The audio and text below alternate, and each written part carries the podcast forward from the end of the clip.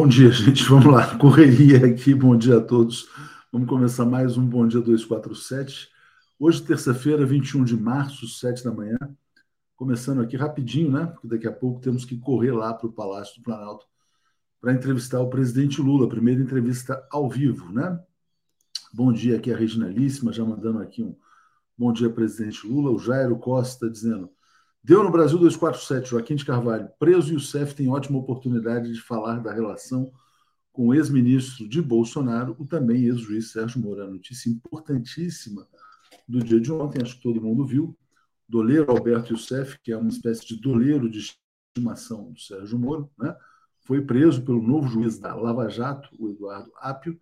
Quem sabe, quem sabe vai delatar o próprio Moro, né? É uma possibilidade. Bom, Jairo Costa, hoje manifestações no Brasil contra juros altos. É, também tem dia, é dia de reunião do Comitê de Política Monetária. Lula estadista, né? Olha aqui que legal, Antwerpen, né? escuta, já fui para Antwerpen algumas vezes, já morei um ano na Bélgica, né? E aí de vez em quando a gente ia para Antuérpia, né? Anvers, que eles chamam lá em francês. Bom, Lula o gigante, diz o Ronaldo Nascimento. Gente, eu não sei se vocês sabem, né? É, eu sigo uma doutrina japonesa chamada PL, Perfeita Liberdade, e hoje é o dia do agradecimento. Todo dia 21 é dia do agradecimento. Então, muito obrigado a todos vocês que fazem aqui a TV 247. Muito obrigado ao público, né? À comunidade. E eu estava refletindo, na verdade, é assim: ó, dia 1 é o dia da paz mundial, dia 11 é o dia dos antepassados, e dia 21 é o dia do agradecimento. Né? É, Ana Petri dando os parabéns e o Carlos Eduardo Lessa dando aqui boa sorte, Léo, né? Bom, vamos eu, a Tereza de Brasília, a Helena de Brasília e Luiz Costa Pinto aqui de Brasília também, né? Mas essa questão do agradecimento é muito interessante, né? Porque a gente tem que realmente ter muita gratidão a todos vocês. São 12 anos aqui de Brasil 247, TV 247, e muita gratidão ao presidente Lula, não apenas pela entrevista, é óbvio que é importante a gente agradecer pela entrevista que ele vai nos conceder, mas pela dedicação, né? Porque na verdade todo mundo aqui lutou muito para que o presidente uh, voltasse a ocupar essa cadeira de presidente da República. Mas a dedicação dele durante a campanha, o sacrifício pessoal para voltar à presidência, é, e com tantas amarras, também é digno de agradecimentos da nossa parte. Né? Então, nós apoiamos o presidente Lula durante a campanha presidencial, apoiamos a sua volta, apoiamos o seu governo, né? desejamos aí sucesso, boa sorte, mas a gente tem consciência das dificuldades que ele enfrenta. Né? Então, acho que é muito importante que a gente tenha esse sentimento também de compreensão das amarras e de gratidão pelo esforço que as pessoas estão fazendo para tirar o Brasil do atoleiro. Né? O Brasil vinha num processo de desenvolvimento, o Brasil hoje poderia ser a quarta, quinta maior economia do mundo se esse ciclo de progresso, de progresso e desenvolvimento não tivesse sido interrompido pela operação antinacional, antipatriótica de lesa pátria, que foi a Operação Lava Jato, conduzida pelo ex-juiz Sérgio Moro, suspeito, hoje senador. Né? Então, quando a gente vê, por exemplo, o Youssef voltando a ser preso pelo novo juiz da Lava Jato, nesse momento em que a gente faz uma entrevista com o presidente Lula, a gente vê as rodas aí do universo girando, né? Tomara que as coisas uh, voltem ao normal e, e, quem sabe, né? A gente ainda consiga ver nessa vida o Brasil como um país desenvolvido, como merece ser. Bom, dito isso aqui, vamos aqui dar um super chat aqui da Thelma Guelpa. Parabéns, vivo querido. Opa, a luz está querendo acabar aqui, gente. Se acabar, eu vou chamar a Daphne. Acabou de cair a luz aqui, né? Tomara que estejamos ao vivo. Bom dia, Zé. Estou ao vivo aqui ainda não? Está ao vivo, está ao vivo. Bom dia. Estou ao vivo, mas sem luz, com internet sem luz. Eu não sei o que aconteceu aqui. Acho que caiu um pedaço. Você está bem? Tudo bem, Léo. E você, como vai em Brasília?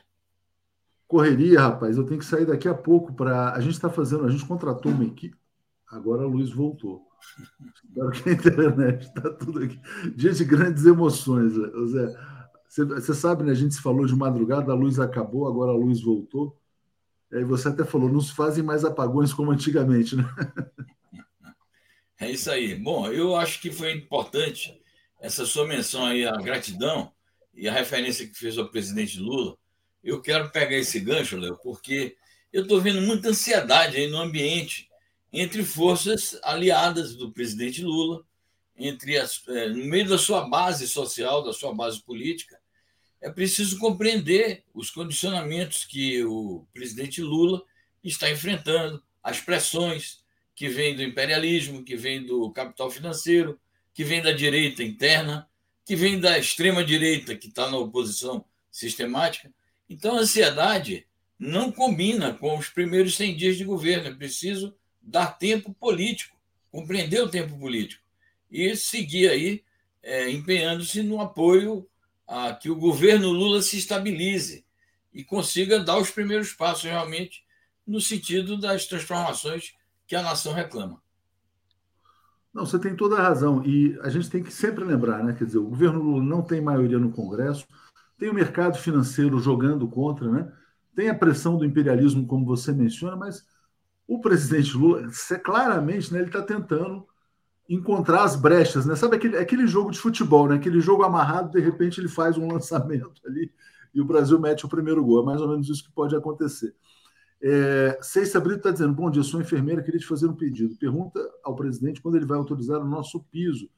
Diga a ele que estamos esperando há muitos anos pelo piso, por favor. Eu me lembro exatamente uma vez estava em Fortaleza e teve uma forte manifestação dos enfermeiros pela regulamentação do piso nacional da enfermagem. Bom dia aqui a Ivana, né? Bom dia também uh, a Cristina Vilas Boas. Quanta elegância, Léo. Vamos vencer os desafios, estamos vencendo. Feliz outono. Amo esta estação. Renovação. Já é o... Acabou o verão já? Está acabando Acabou, o verão? Hoje é o primeiro dia do outono, é virada hoje. Caramba, passou muito rápido. E eu nem curti o verão. Eu queria tanto aproveitar o verão, não consegui, viu, Zé? Porque é tanto trabalho, né? Foi posse, não sei o que, as coisas acontecendo e o verão foi embora. É, Zé, olha só, vamos falar de efeméride, então. Só queria lembrar o pessoal o seguinte, quer dizer, o Bom Dia hoje, ele vai até o momento em que começar a entrevista. A entrevista está marcada para as nove e meia. Então, se for às nove e meia, a gente vai encerrar aqui um pouquinho mais cedo e vai direcionar todo mundo para a entrevista com o presidente. Mas eu peço para que todo mundo compartilhe ao máximo nas suas redes. O link a gente já botou na aliás, a gente já botou no, na comunidade do YouTube e eu vou, uh, eu vou colocar na descrição desse vídeo o link da entrevista com o presidente Lula também, né? A Rosângela aqui agradecendo ao 247 pela luta diária. Maria Helena, bom dia, parabéns pela defesa incondicional da reconstrução da democracia, exemplo de mídia, de mídia jornalística. Cláudia Barrela, obrigado a todos, obrigado ao presidente, boa entrevista. Paulo Leme, Léo, excelente terça-feira e uma magnífica entrevista. Estou ansioso. Zé, efemérides do dia 21 de março. Rapidinho duas efemérides. Neste dia, em 1932, o presidente Getúlio Vargas lançou a carteira do trabalho. Estávamos no início da legislação trabalhista no Brasil, de muitas conquistas que a partir daí os trabalhadores fizeram e que no período do neoliberalismo é, a partir de determinado momento dos anos 1980, essas conquistas começaram a regredir. E até hoje é uma grande ofensiva do capital visando a retirar todas as conquistas trabalhistas que são indispensáveis para que exista equilíbrio na sociedade. Bom, eu quero lembrar também que hoje é aniversário do Sergei Lavrov, chanceler da Rússia, que está sempre no olho do furacão, porque ele é responsável pela diplomacia desta grande potência. 73 anos. 73 anos e na luta aí pelo mundo multipolar. A gente vai falar bastante sobre isso no dia de hoje. É... Salmi está dizendo aqui. Na agenda da presidência está marcada a entrevista, mas não diz com que veículo. Não querem divulgar o 247. Não vamos brigar com a agenda agora, né? Pelo amor de Deus. Está lá, nove e meia da manhã, entrevista. É, já está tudo montado, todo o aparato lá. É, exclusiva à TV 247, com, comigo, Luiz Costa Pinto, Helena Chagas e Tereza Cruvinel, né? É, Lila Matos, muitas perguntas, né? O pessoal quer que a gente pergunte sobre o programa de DSTs também. Zé, então, já que você falou sobre o aniversário do Lavrov, né, eu quero trazer já a visita do Xi Jinping à Rússia. Né? Xi disse que aprofundar relações com a Rússia é a escolha estratégica da China e aproveito para divulgar que na quinta-feira teremos aqui uma entrevista também com o Pepe Escobar, às 13 horas, para falar sobre esse encontro diretamente de Moscou. Diga, Léo. Diga, Zé, desculpa. Perfeito. Eu acho que é o grande acontecimento da semana, que vai ter uma projeção durante todo o ano de 2023 nas relações internacionais. O presidente Xi, a maneira hábil é, inteligente chinesa, ele responde já com esta frase a críticas que estão sendo feitas à sua visita à Rússia, algumas críticas que provêm do próprio, dos próprios círculos imperialistas estadunidenses. Ele diz o seguinte: isto é uma escolha é, estratégica da China, aprofundar as relações com a Rússia. E explica por quê de maneira muito clara. Primeiramente, porque isso corresponde aos interesses nacionais da China. Para o desenvolvimento da China, é importante desenvolver relações estratégicas com a Rússia. É importante criar esse polo ali na Eurásia. É importante um ambiente de paz no entorno geográfico da China. Então, os próprios interesses nacionais do povo chinês é, estão em jogo e, portanto, uma forma de defender esses interesses é fazer essa escolha estratégica. Mas ele vai mais adiante e diz que esta opção é, corresponde também aos interesses da humanidade, corresponde aos interesses da comunidade internacional, que percebe que o fortalecimento desses laços estratégicos é, fortalece a paz, ajuda a construir uma, um, um ambiente multilateral, ajuda a surgir uma ordem internacional multipolar. Isto vai repercutir lá adiante na reconstrução das instituições internacionais que vão ter que passar por uma mudança realmente profunda. Então, é, a escolha estratégica da China está correta também por esta razão. É preciso destacar que há uma perspectiva de diplomacia estatal de alto nível, diplomacia entre dois grandes chefes de Estado, e há uma diplomacia que eu chamaria é, da sociedade, ou uma diplomacia popular que abrange as organizações sociais. Então, é muito importante a gente levar em conta a projeção cultural, a relação no campo das humanidades, enfim, é, China e Rússia podem cooperar em diferentes campos da política, da economia, da cultura. É, lembrar que o comércio entre, entre os dois países foi de 190 bilhões de dólares no ano passado, aumentou sensivelmente, em que pese as sanções. A China, obviamente, que não se envolveu em sanções, ao contrário, tem combatido isso. Enfim, muito importante esse encontro.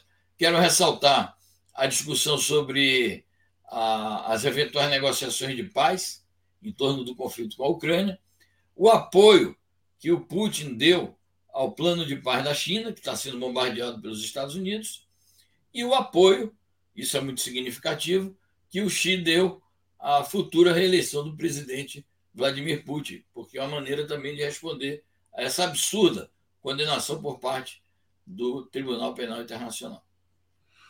Bom, Zé, o pessoal realmente com muitas questões aqui para a entrevista com o presidente, inclusive uma relacionada a esse tema aí que você está comentando, né?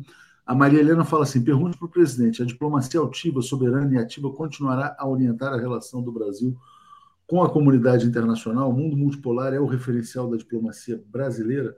Ontem, inclusive, quer dizer, a gente estava lá montando os equipamentos e eu encontrei o Celso Amorim falando sobre isso também evidentemente, ele vê uma continuidade da política externa brasileira. O Rogério Anitabliano fala assim: grande Rogério, há um trabalho para desacreditar o governo de forma sistemática e profissional. Todo brasileiro responsável deve entender as dificuldades, saber do que se trata e não podemos repetir 2013. Obrigado, Rogério. Vermelho Pimenta dizendo: Léo, tá bonito, boa entrevista. Obrigado também a Vermelho Pimenta aqui. Bom, Zé, a, a outra matéria que a gente coloca aqui na tela é essa, né? Maior progresso da, é, o resultado da visita será um maior progresso nos laços Rússia e China. Você falou sobre isso, mas eu quero destacar um relatório do governo chinês que faz uma dura crítica ao governo dos Estados Unidos, na verdade, né? Fala que foi, quer dizer, que os Estados Unidos são o país mais belicoso da história mundial. Então, obviamente, a gente vê China e Rússia tentando afirmar uma nova ordem mundial. Diga, Zé.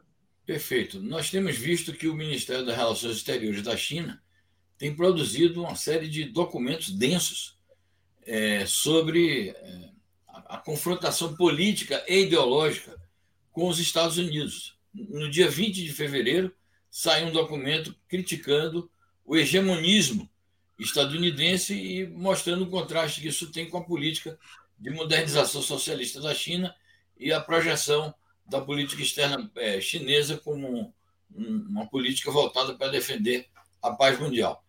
Agora saiu esse documento às vésperas da chamada segunda cúpula pela democracia que os Estados Unidos estão organizando, é, em que os Estados Unidos procuram fazer aquela falsa dicotomia entre que a contradição principal do mundo contemporâneo é entre a chamada democracia estadunidense e o suposto autoritarismo representado pela China e pela Rússia. Então, na ocasião em que isso vai acontecer, a China soltou, o Ministério das Relações Exteriores soltou esse documento, que também tem uma projeção estratégica, mostrando que, é, na verdade, refutando ponto a ponto é, as teses da política externa e interna estadunidense naquilo que se refere à democracia, direitos humanos e paz. Mostrando isso. É o país mais belicoso da história é, contemporânea mundial nos últimos 240 anos, desde a fundação é, dos Estados Unidos como uma, uma nação independente e unificada. Bom, Neuza Faria dizendo: peça em nome dos aposentados para ser revogada a reforma da Previdência. E aqui eu volto ao tema da Rússia, Zé. É, aqui, ó, a Rússia dizendo que Estados Unidos, Reino Unido, França e Alemanha não podem pretender mediar conflito na Ucrânia é interessante, quer dizer, então fica um caminho ali, só os países não beligerantes e não em conflito teriam capacidade de mediação. Isso vale para a China e talvez valha para o Brasil também, né, Zé? Certamente poderá valer para a China, sem dúvida, poderá valer para o Brasil. Aliás, o Brasil se colocou, é, se antecipou, inclusive foi um dos países proponentes é, em relação ao papel que a China pode desempenhar nas eventuais negociações. Eu entendo esse recado da chancelaria russa como uma, uma, uma primeira movimentação no sentido de, já que estão falando em realizar negociações, vamos colocar já essa posição. Não quer dizer que seja já uma posição fechada, porque é, eu acho que isso é um início de, de, de recado é, que se faz nos bastidores para que cada força beligerante, cada força contendora nessa disputa diplomática se posicione da melhor maneira. Certamente os Estados Unidos têm dito, ah, porque a China não pode participar, porque a China é aliada da Rússia. Então, a forma também de responder a isso. Não quer dizer que as coisas já estejam assentadas nestes termos. Eu acho que até o momento da instalação de uma eventual mesa de negociações, é, os termos prévios vão ser melhor acertados, mas, em princípio, é uma posição correta, porque esses países se desacreditaram na medida que apoiaram o golpe de 2014, apoiaram o massacre de cidadãos russos na Ucrânia, ali no Donetsk e Lugansk, e sabotaram os acordos de Minsk. Então, se descredenciaram e, atualmente, estão descredenciados também pelas sanções e pelo fornecimento de armas. Ou seja, são países que põem lenha na fogueira e não é, fazem acenos de paz. É isso aí, Zé. Uh, o Fabiano fala assim: como fazer o Brasil crescer nesse quadro? Essa é a minha grande preocupação também. E esse vai ser um dos, uma das pedras de toque assim da entrevista com o presidente, né? A professora Denise, Léo, tá lindão. Pergunte ao Lula sobre MEC, Enem e reforma do ensino médio. Excelente entrevista. Obrigado, Denise, querida. Vamos lá, vamos em frente. E aí, Zé, ainda também no tema do multilateralismo, né? É, você realmente é sempre dá uma, um destaque especial as posições do governo cubano, que resiste, vamos dizer assim, ao imperialismo, e está aqui, ó, o presidente de Cuba defende multilateralismo e paz mundial. Diga, Zé. Muito bem, nós estamos na semana das eleições parlamentares em Cuba, será um domingo, nós vamos lá eh, fazer acompanhamento disso, é, e sabe-se que é o parlamento que, que vai resultar dessa eleição, que vai eleger o presidente da República, que na, em Cuba se chama presidente do Conselho de Estado, vai eleger o primeiro-ministro, vai nomear o Conselho de Ministros. Então, nessa ocasião, é, em que, portanto, o presidente de Cuba fica em evidência, uma rede de TV árabe, Al Maidin, está é, tá fazendo uma série de entrevistas com o presidente Dias-Canel e, na segunda parte dessa entrevista, aborda os temas de política internacional.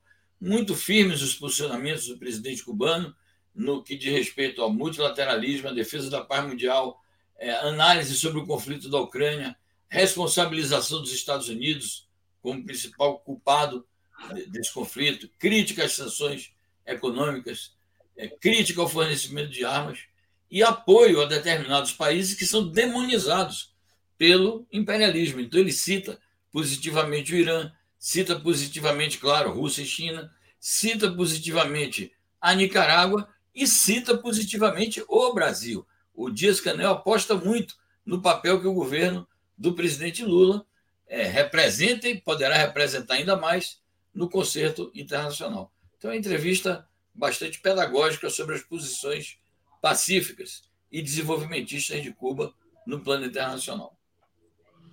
Muito bem, Zé. Você mencionou o Irã, vou trazer aqui uma notícia sobre o Irã na sequência. Mas antes agradeço aqui ao Pedro Cândido dizendo, ó, Bom dia, Léo. Boa entrevista com Lula. Por favor, pergunte sobre o INPE ser supervisor da AEB para a construção de satélites em parceria com a China, retomar nossa engenharia e nossas empresas especiais. Valmir Zanzeri, espero que o plebiscito revogatório seja perguntado. É muito, eu estou anotando tudo, viu, gente? Não é fácil, não. E, e, são quatro pessoas entrevistando também. Maria Socorro dizendo: comunidade querida, vamos agigantar ainda mais o 247. Sejam membros. É isso, você tem razão, viu, Maria Socorro? Eu tenho pedido poucos assinantes, membros Vamos voltar a esse empenho para a gente fortalecer aqui a TV 247. Zé, e falando então sobre o Irã, aqui ó, Irã quer fortalecer eh, as relações com os BRICS e com a Organização para a Cooperação de Xangai. Diga. Perfeito, porque o BRICS e a Organização pela Cooperação de Xangai são dois polos importantes, dois blocos importantes ali na região. É, no caso da Organização de Cooperação de Xangai na região euroasiática, onde se situa o Irã um país do Oriente Médio, portanto, faz parte ali da chamada Ásia Menor. É, e o BRICS, que reúne é, os principais países emergentes do mundo. O Irã, é, na última reunião que houve em Samarcanda, da Organização para a Cooperação de Xangai, foi admitido, assinou um termo, sendo admitido nessa organização, e já se candidatou também a participar do BRICS, de maneira que é, o país pretende se situar melhor no concerto internacional, na medida em que é vítima de um, um boicote por parte de Israel e por parte dos Estados Unidos com sanções econômicas severas. É importante destacar que tudo isso o Irã está se candidatando a essa presença internacional na medida que o próprio governo iraniano diz que o país se candidata a ser uma das praças comerciais importantes ali na região. Então, quer é desempenhar um papel econômico central ali no Oriente Médio. Acabei de receber uma, uma, uma, uma mensagem aqui. Ai, ai. Quando puder, quando puder, tira os, os cabides do armário. se tem os cabides atrás aqui do armário. Não deu tempo aqui, fica feio, né? Tem dois cabides pendurados aqui no cenário. Ai, ai, ai. É porque a gente também não tem tempo de fazer tudo aqui, né? Não tem produção, né? É, obrigado aqui a Helenice, que se tornou assinante, muito obrigado. A Daniela de Santos, pergunte por que os reajustes de aposentados que ganham acima do salário mínimo são inferiores. A inflação atinge a todos indistintamente, né? É, Deise, Léo, será perguntado sobre comunicação, ministros problemáticos, tem muita gente batendo no governo por causa disso, né? Essa questão, né? Um governo de coalizão, não é tão simples. Essa frente ampla aí tem um preço alto aí para o governo pagar. Zé, a gente falou da viagem do Xi Jinping à Rússia, né? Mas, é, vamos dizer assim, o império reage. Então tá aqui, ó, premier japonês vai a Kiev para encontrar-se com Zelensky. Parece que estamos num clima mesmo aí de formação dos aliados contra o eixo ou do eixo contra os aliados. Qual que é o significado dessa viagem uh, em paralelo à viagem do Xi à Rússia? Eu acho que o Japão se colocando aí a serviço, mais uma vez, né, a serviço dos Estados Unidos. Recentemente, o Japão se intrometeu na questão coreana, secundando também as posições do, dos Estados Unidos, resolveu formar ali um trio Japão, Coreia do Sul, Estados Unidos para combater a Coreia do Norte, mas a gente sabe que a questão não é a Coreia do Norte em si. A gente sabe as alianças que a Coreia do Norte tem com a China e com a Rússia. Então ele se prestou esse serviço na Península Coreana e agora está se colocando na questão ucraniana. O Japão não tem nada a ver com esse tema. Então, de fato, o que está acontecendo é isso: estão se formando é, grandes alianças internacionais para o enfrentamento que virá Pode não ser uma conflagração militar em, de todos contra todos, mas, é, como a gente tem assinalado aqui, já é uma guerra globalizada, do, é, do ponto de vista em que todas as grandes forças internacionais estão envolvidas, no momento ainda é, com medidas diplomáticas, com medidas econômicas, algumas com as potências ocidentais com medidas militaristas, mas é isso, é a preparação é, das grandes forças mundiais para um conflito que mais dia, menos dia pode acontecer. É isso aí. Obrigado aqui a Rosana Prieto, assinante também. Ney Gomes está dizendo: Bom dia, Léo. Enviei mensagem para vários quadros do 247 pedindo reportagem sobre extinção da FUNASA. Né? Ontem a gente teve a Nise aqui, se teria sido uma boa oportunidade. Está é, tá dizendo, é por aqui que a gente se informa, então pediria a você para apurar o assunto. Obrigado. Vou cobrar, né? Uma boa sugestão importantíssima. Zé, e mais uma matéria aqui também nesse novo mundo que vai se configurando, né? É, olha a posição da chanceler alemã, a Annalena Baerbock. Ela está dizendo a China é uma concorrente e um rival sistêmico, né? Eu começo a achar, Zé, que a única saída para essa crise, na verdade, talvez, né, na visão do Ocidente, seria uma desglobalização, né? Mas a questão é como desglobalizar sem inflacionar as economias, sem estourar a grande bolha financeira internacional. Porque o fato é o seguinte, quer dizer, houve a globalização, a China venceu a globalização, essa é a realidade, né? jogou o jogo e ganhou. E o Ocidente está aí se deparando com quebra de bancos, fascismo, extrema-direita. E agora vem a Alemanha dizer que a China é uma concorrente e rival sistêmica. Diga, Zé. Bom, sobre a questão da desglobalização, primeiro é isso. A gente tem que ver que a globalização é um fenômeno objetivo. Não é algo que se acabe, que comece ou acabe por um decreto. Segundo, é isso que você acabou de falar é, na globalização, que inicialmente foi hegemonizada pelo imperialismo estadunidense, eles perderam a batalha. Tanto que hoje já se fala a globalização chinesa, embora eu não, não saiba dizer se esse é o termo mais apropriado. Mas é evidente que a China está liderando os processos econômicos e comerciais é, deste mundo globalizado. Agora, sobre a posição da ministra é, alemã, é contraditória com os interesses da própria Alemanha, porque, veja, é, a coisa de uns três anos foi anunciado um mega acordo comercial e de investimentos entre a China e a dupla Alemanha-França, que são os dois países que encabeçam a União Europeia. Negociações que duraram sete anos, de bilhões de euros que a China vai investir em uma série de projetos é, econômicos nesses dois países e, por tabela, eu acho que em vários outros da União Europeia. Então, ela dizer que a China é um concorrente sistêmico da Alemanha é algo realmente, é uma, é uma opção é, pró-imperialismo estadunidense, mas antinacional em relação aos interesses de fundo da população alemã, que certamente deve estar ansiosa para é, desenvolver essas parcerias que foram anunciadas ainda na época da ex-chanceler Angela Merkel. Zé, o Ivo Miranda Gomes está pedindo que eu pergunte sobre a parceria espacial Brasil-China, né, sobre construção de satélites e foguetes. Anjo nos apoiando, Paulo César dizendo: todo apoio à mídia independente, especial 247, ao governo democrático do presidente Lula. E uma última pergunta para você, que vem aqui do Gilberto Geraldi: se você sabe algo sobre uma ameaça dos Estados, a, a, dos Estados Unidos à Argentina, com consequências de proporções bíblicas, caso a Argentina aceite uma fábrica de caças chineses. Eu não sei se você viu essa notícia. Muito bem. É, sobre a pergunta do Ivo, um abraço para o Ivo. É, eu acho extraordinário. Esse é um projeto que se desenvolve já há décadas pelo menos duas décadas, duas a três décadas, o projeto dos satélites e tende a se aprofundar agora. Vai haver a, essa delegação de alto nível com o presidente Lula. Um dos itens é a questão dos satélites. É, e, e, um do, e vários projetos na área de ciência e tecnologia serão abordados e provavelmente resultarão em convênios de cooperação. E entre eles está a questão dos satélites. Acho que os semicondutores também. Com relação a, ao projeto argentino, sim, eu já vi notícias sobre isso.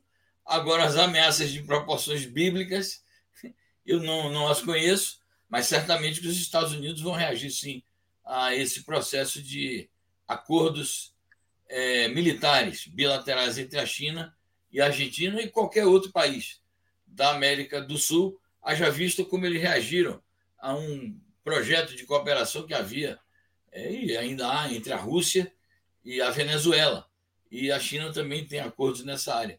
E mesmo a, a, a Venezuela já não fazendo parte há muito tempo do sistema de alianças é, latino-americanas com os Estados Unidos, eles reagiram furiosamente. A Argentina é um país tido aqui como é, pertencente à comunidade ocidental, né? certamente que os Estados Unidos não vão permitir, ou vão tentar impedir.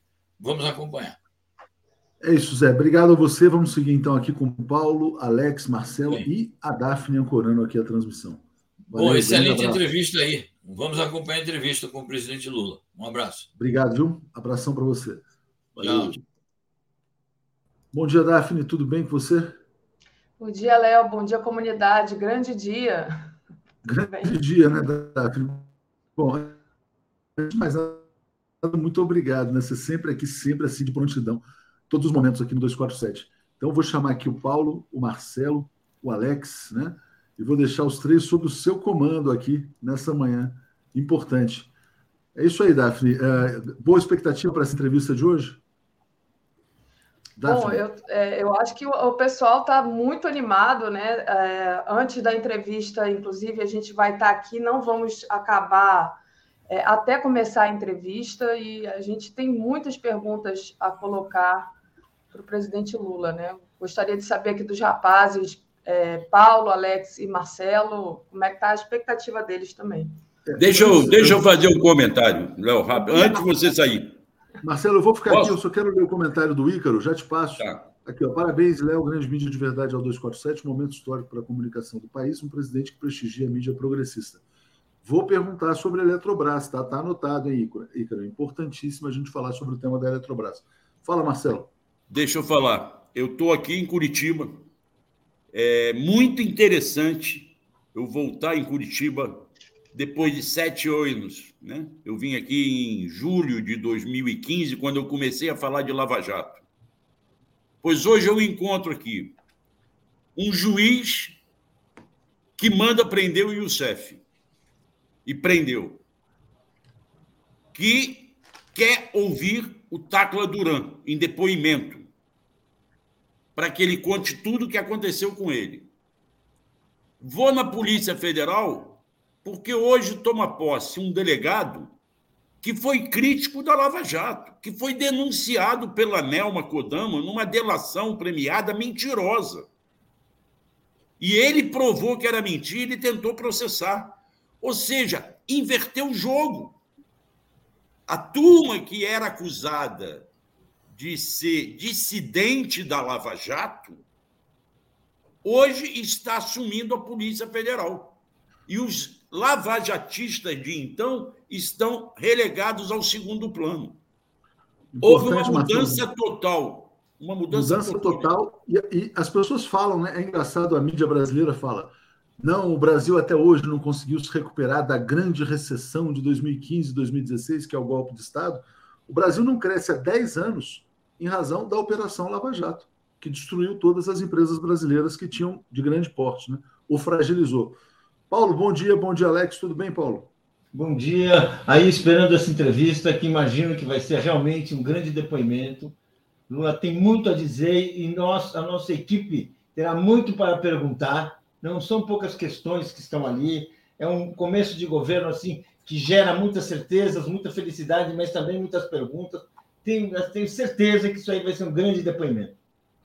Grande expectativa. Bom dia, Alex. Tudo bem com você?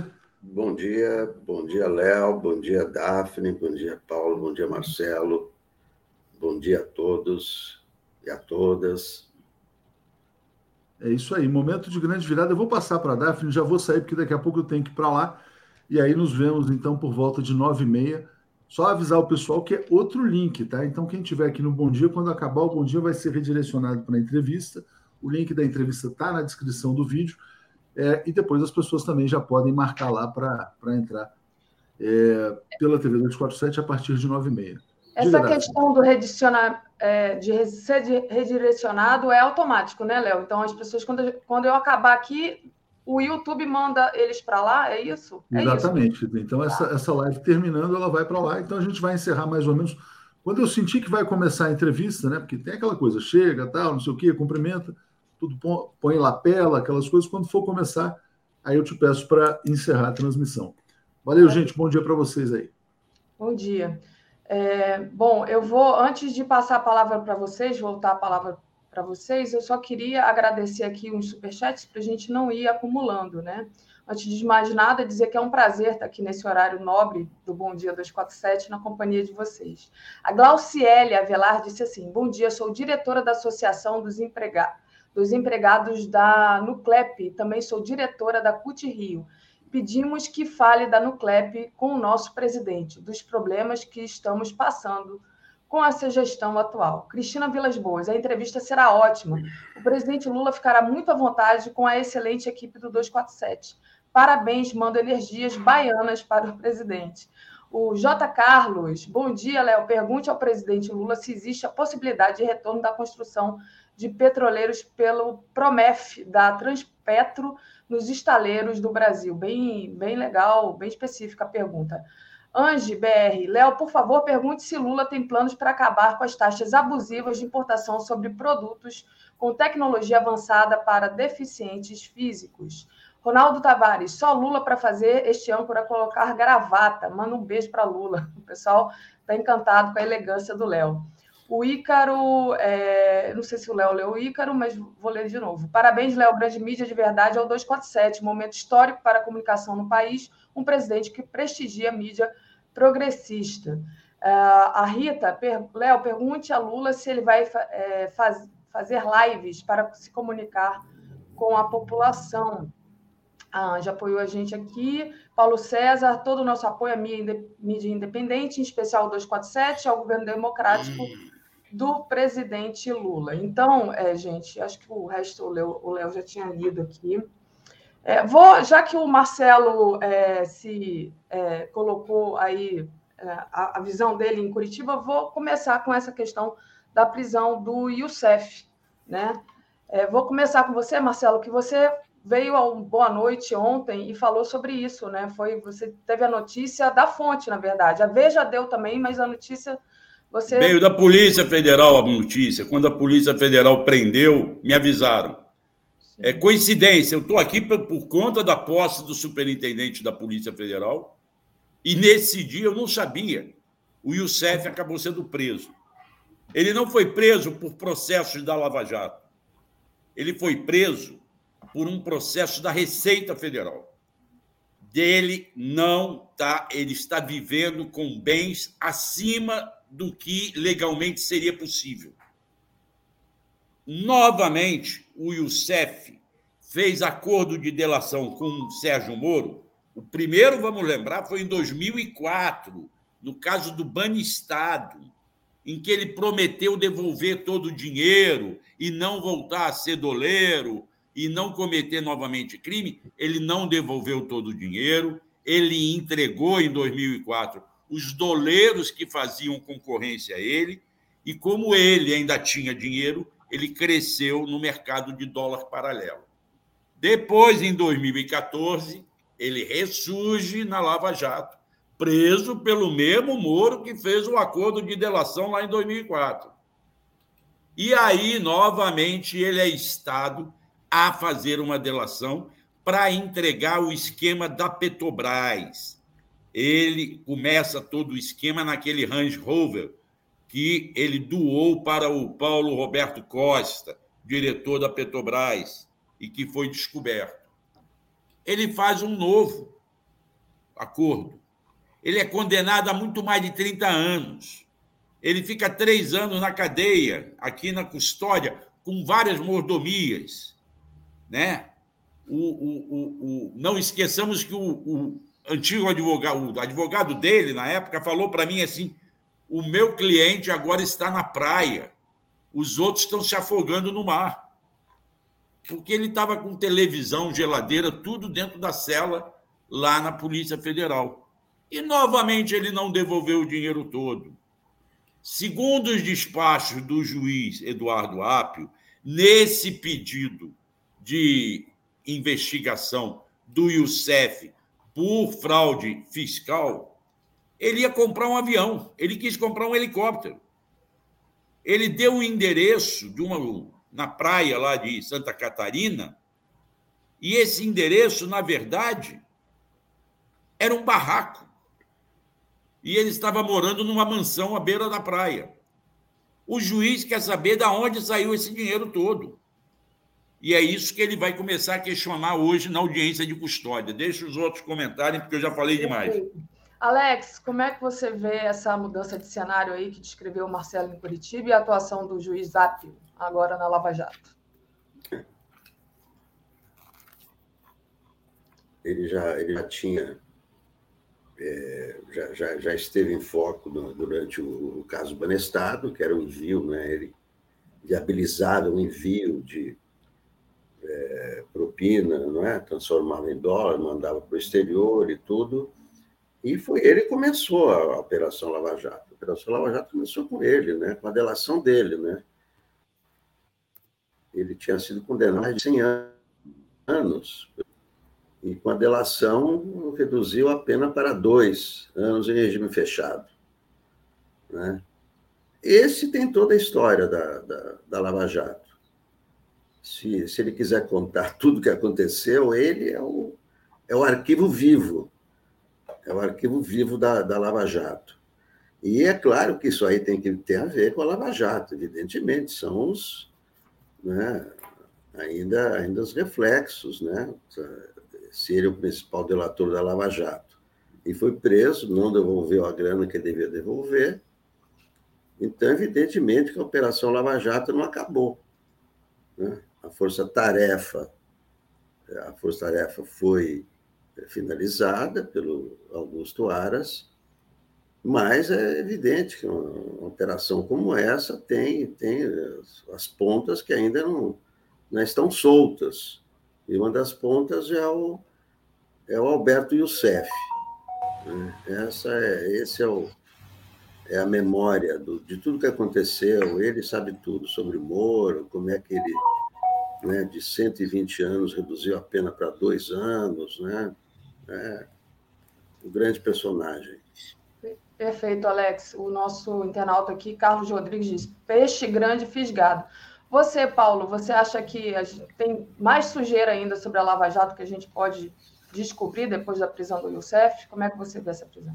Olha, eh, eu acho que sujeira sobre a Lava Jato sempre será possível apurar, descobrir, porque realmente é uma, é, é uma, é uma operação assim, é quase inédita no mundo, né?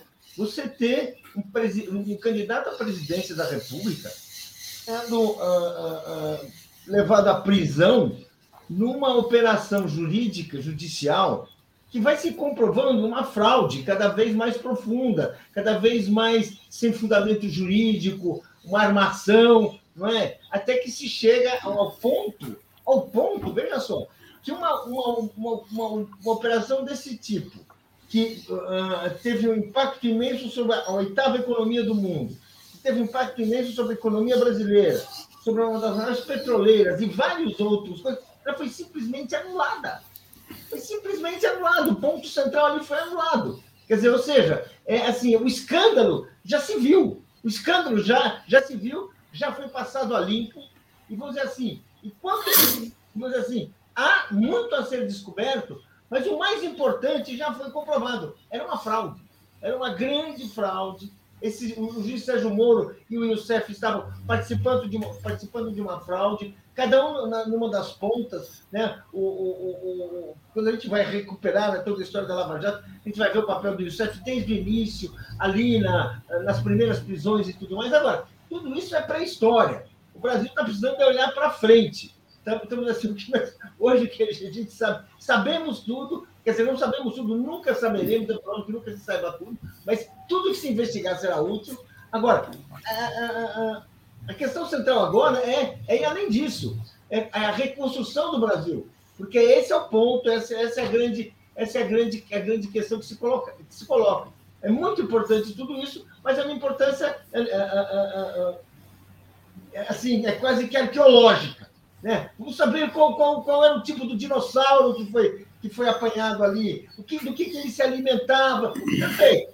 Agora, nós temos aqui agora os destroços econômicos, a reconstrução do país, que sim, tem muitas questões que têm relação com o presente e que devem ser esclarecidas aí.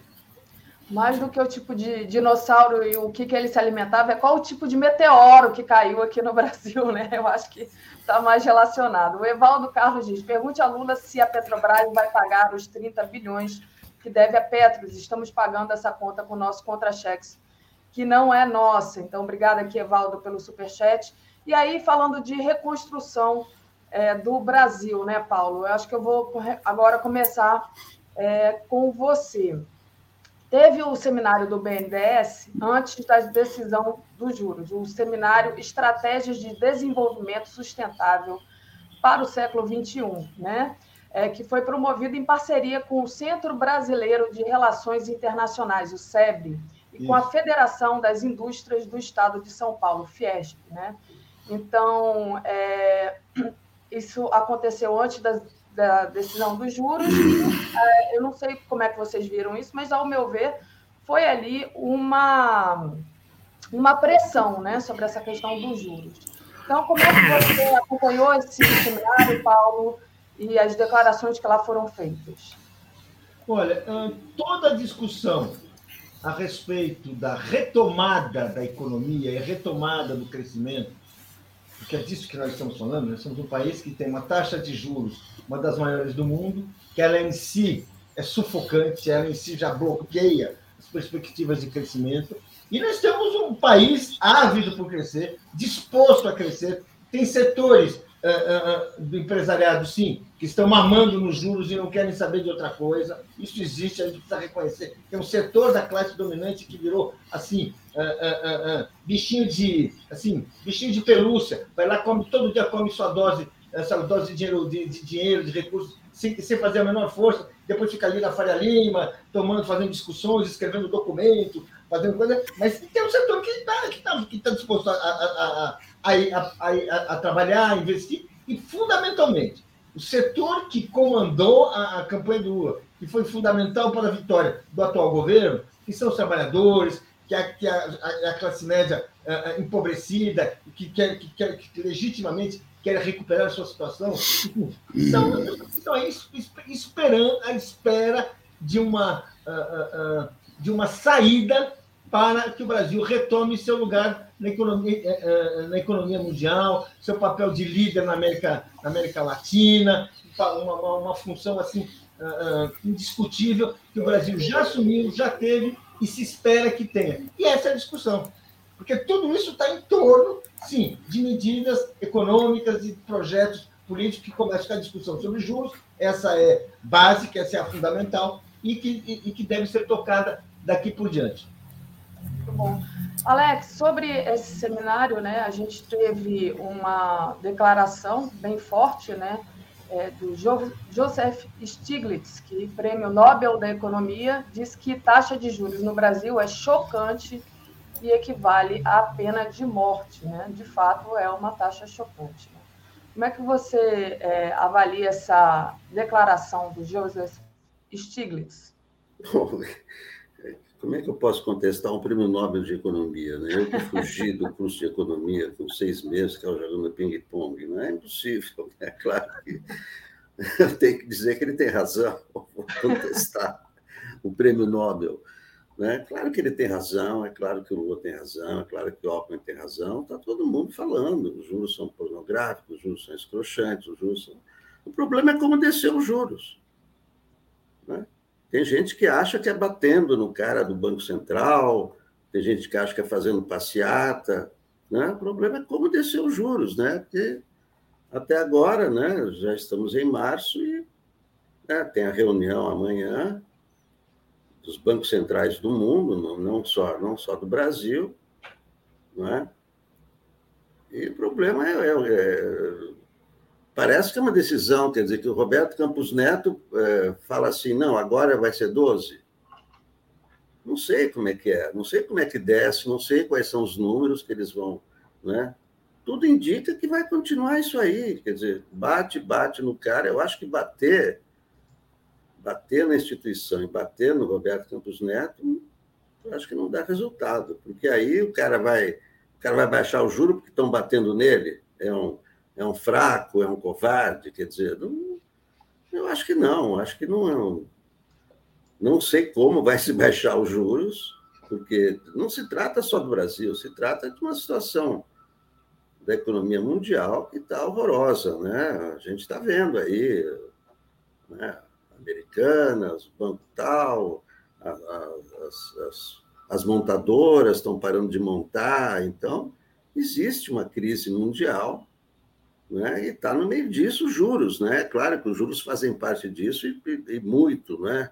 Claro, como é que você vai crescer sem crédito? Quem vai topar? Né? Suicídio, né? Você, o empresário, né? contrair empréstimo com, com, com, com, com, esse, com esses juros, né? que, que não são juros reais, são, são juros, é o que o governo paga para os bancos. Né? Você vai lá emprestar no banco, não é juro de 13% ao ano, é 10% ao mês. Né? Então, é, é uma situação caótica. É claro que, que, que os juros estão acima de, de, qualquer né, coisa decente, equilibrada. O problema é como os juros vão descer. Como faz para o juro cair? Como, né? O, Deixa eu agradecer aqui antes de passar para o Marcelo, o Ronivon. Marcelo Auler, você acha que qual é da, do Demétrio, da Globo News, aquele indivíduo vive só metendo pau no governo Lula? Bom, eu não sei o que o Marcelo vai responder, eu acho que não tem nenhuma novidade nisso, né? Evaldo Carlos, pergunte a Lula se a Petrobras vai pagar os 30 bilhões. Ah, isso aqui eu já li. A Isa Ville mandou aqui um super sticker para gente. O Vilmar Martins, um assunto que interessa a milhões de mês. O novo valor anual irá valer para este ano? Pergunta aqui, Vilmar. E aí, é, como que vai fazer o juro baixar, né? É a pergunta do Alex, é o, o Auler. Hoje tem ato aqui no Rio, na Candelária, vai ter uma caminhada, às 17 horas vai ter uma caminhada até a, o Banco Central, na Presidente Vargas. E aí, como é que você viu esse seminário, essa fala do Prêmio Nobel de Economia e essa pressão da, do povo indo para a rua para baixar o juro, Marcelo Alves? Só abre teu microfone. Vou abrir o microfone. É, eu queria lembrar o Alex que a crise é mundial. Ele tem toda a razão nisso. Mas nenhum país tem 13% de juros. A altura da taxa de juros do Brasil é indecente, a ponto do Prêmio Nobel da Economia falar aquilo que o próprio Alex diz que não pode contestar. Isso é uma indecência num país que precisa crescer a economia, ter 13% de taxa de juros é você pagar para os rentistas, para aquelas pessoas que ficam ali só controlando para onde eu jogo meu dinheiro e não produzo nada com meu dinheiro. O que nós temos que fazer é retomar o crescimento desse país. O que nós temos que fazer é garantir o mínimo à população desse país. E aí vem o Bolsa Família com 670 reais. E aí vem o programa que agora se chama Mais Saúde para botar mais 13, 14, 20 mil médicos para atender a população que não tem médico, que não tem atendimento de saúde. E aí vem a aplicação do SUS para fazer as filas de operação que estavam paradas andarem. Tem que vir a história, o debate sobre a mudança do ensino médio. Nós temos que reconstruir um país que foi destruído por quatro anos de bolsonarismo e dois anos de Michel Temer. E para ajudar a reconstruir esse país, o Banco Central tem que trazer as taxas de juros a mais normalidade. Nós não podemos botar uma taxa de juros alta achando que vai ter inflação quando a pessoa não tem dinheiro para comprar comida. Aqui em Curitiba, eu estou vivendo o mesmo drama que eu vivo no Rio, que eu vivi em São Paulo, que vocês todos vivem. De pessoas pedindo dois reais para comprar uma comida. De pessoas pedindo um prato de comida na rua.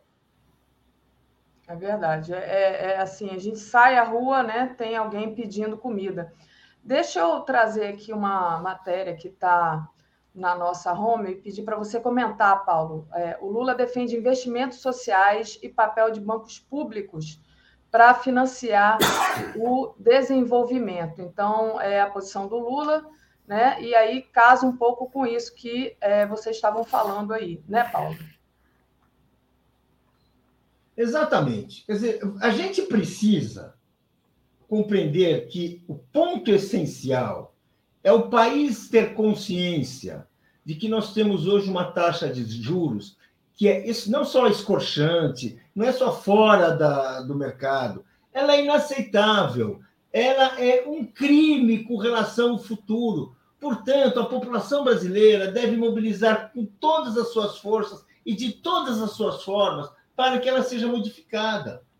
Tem que se ter, assim, manifestações populares, protestos, exigência da cabeça do, do, do Campos Neto ou que ele modifique a taxa de juros. Não é possível a gente ter dois anos, dois anos, ainda dois anos, que é quando tem o prazo, ele ainda tem esse prazo de mandato, com ele ali fazendo essa política, sufocando o povo brasileiro impunemente. Porque o que ele está fazendo é cometendo um crime econômico.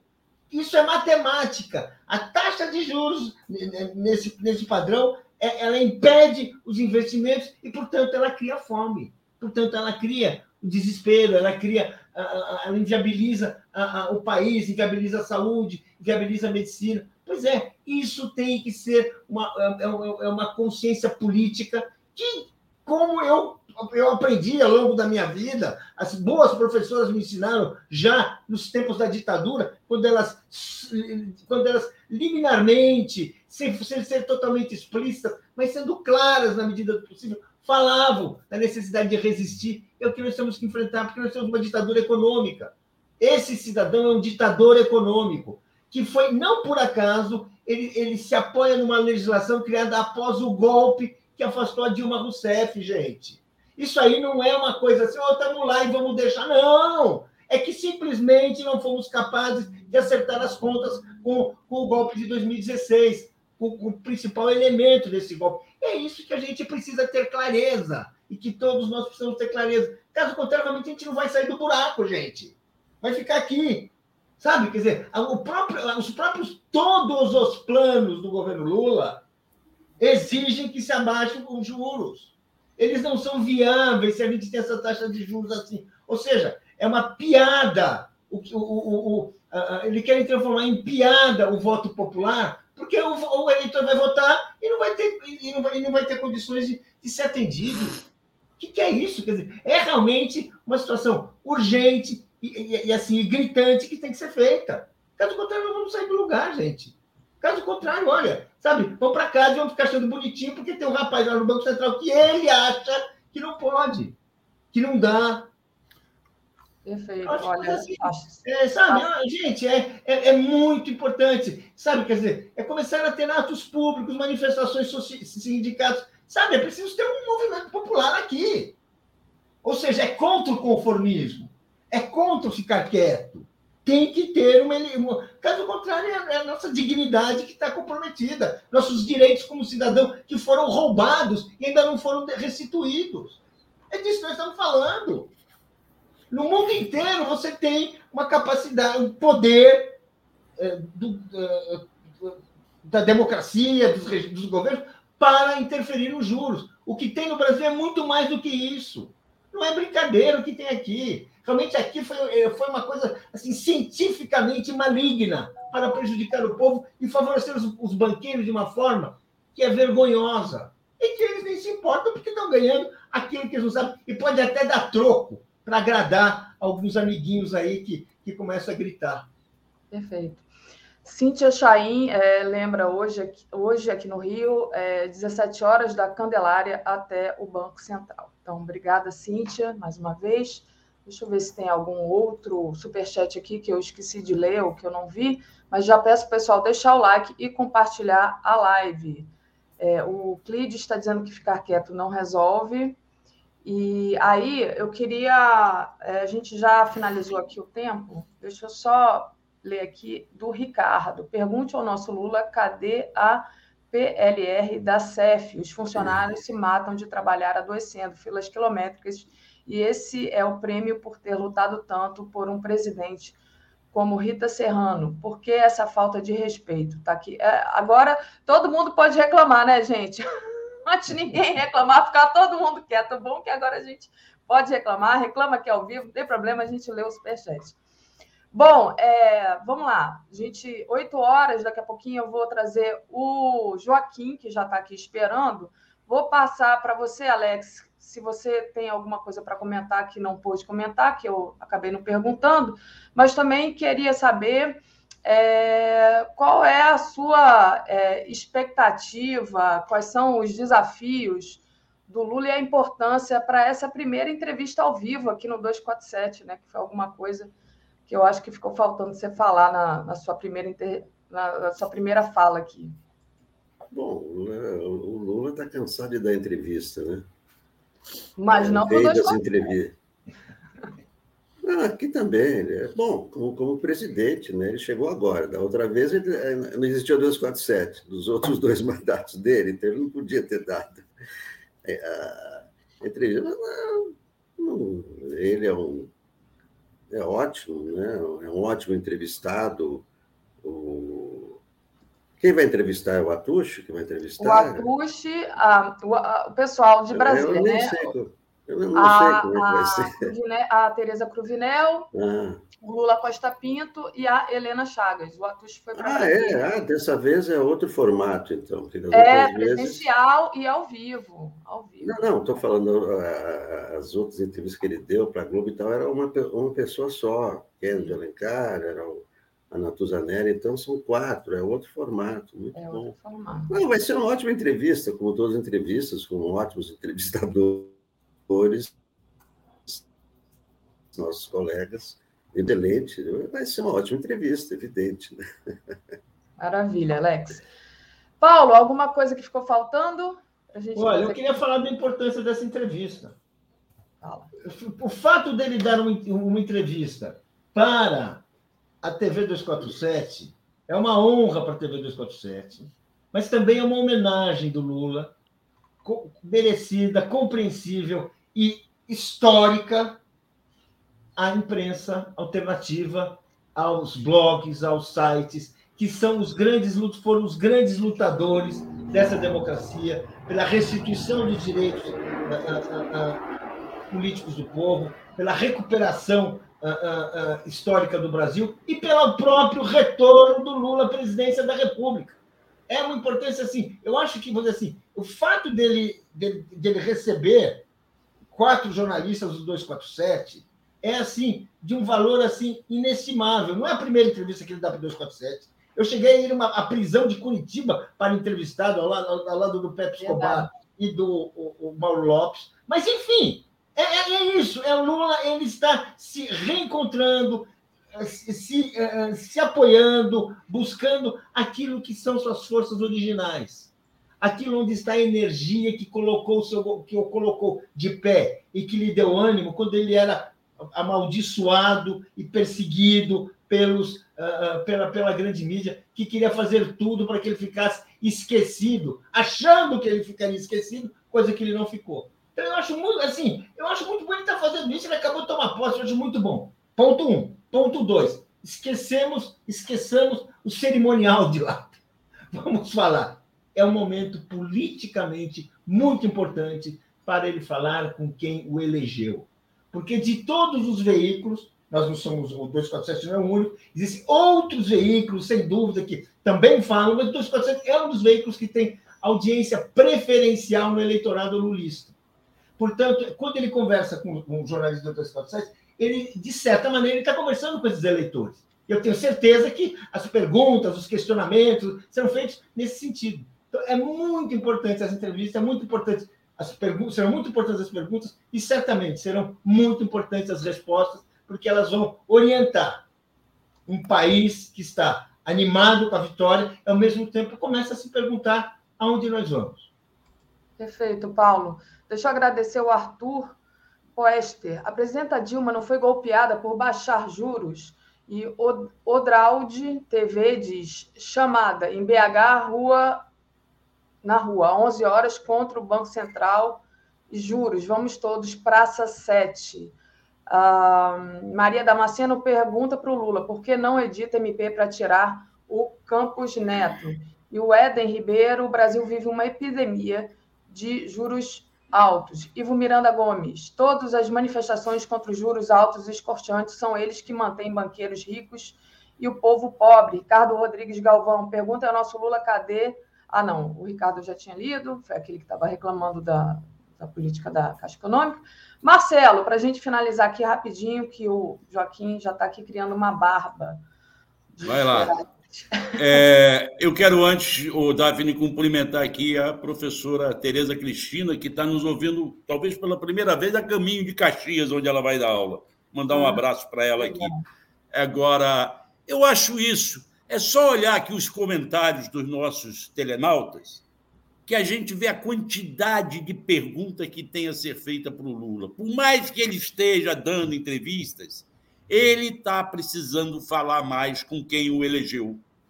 Eu acho que o governo tem que fazer um canal de comunicação mais constante. O Lula tem que voltar a viajar por esse país, voltar a fazer contato com a população e sentir na pele no dia a dia, no contato, o que que esse povo está sofrendo.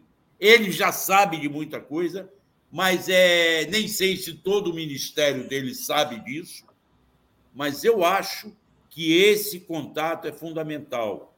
O fato dele falar para uma mídia mais independente, para uma mídia que lutou por ele, será a primeira entrevista ao vivo. Eu não sei se vai, vão caber aí perguntas de, de eleitores, vai ser meio complicado o telenauta, o Léo controlar a pergunta de, de eleitor, de telenauta, porque ele vai estar no palácio, não vai estar diante de um computador, quando muito com o celular na mão.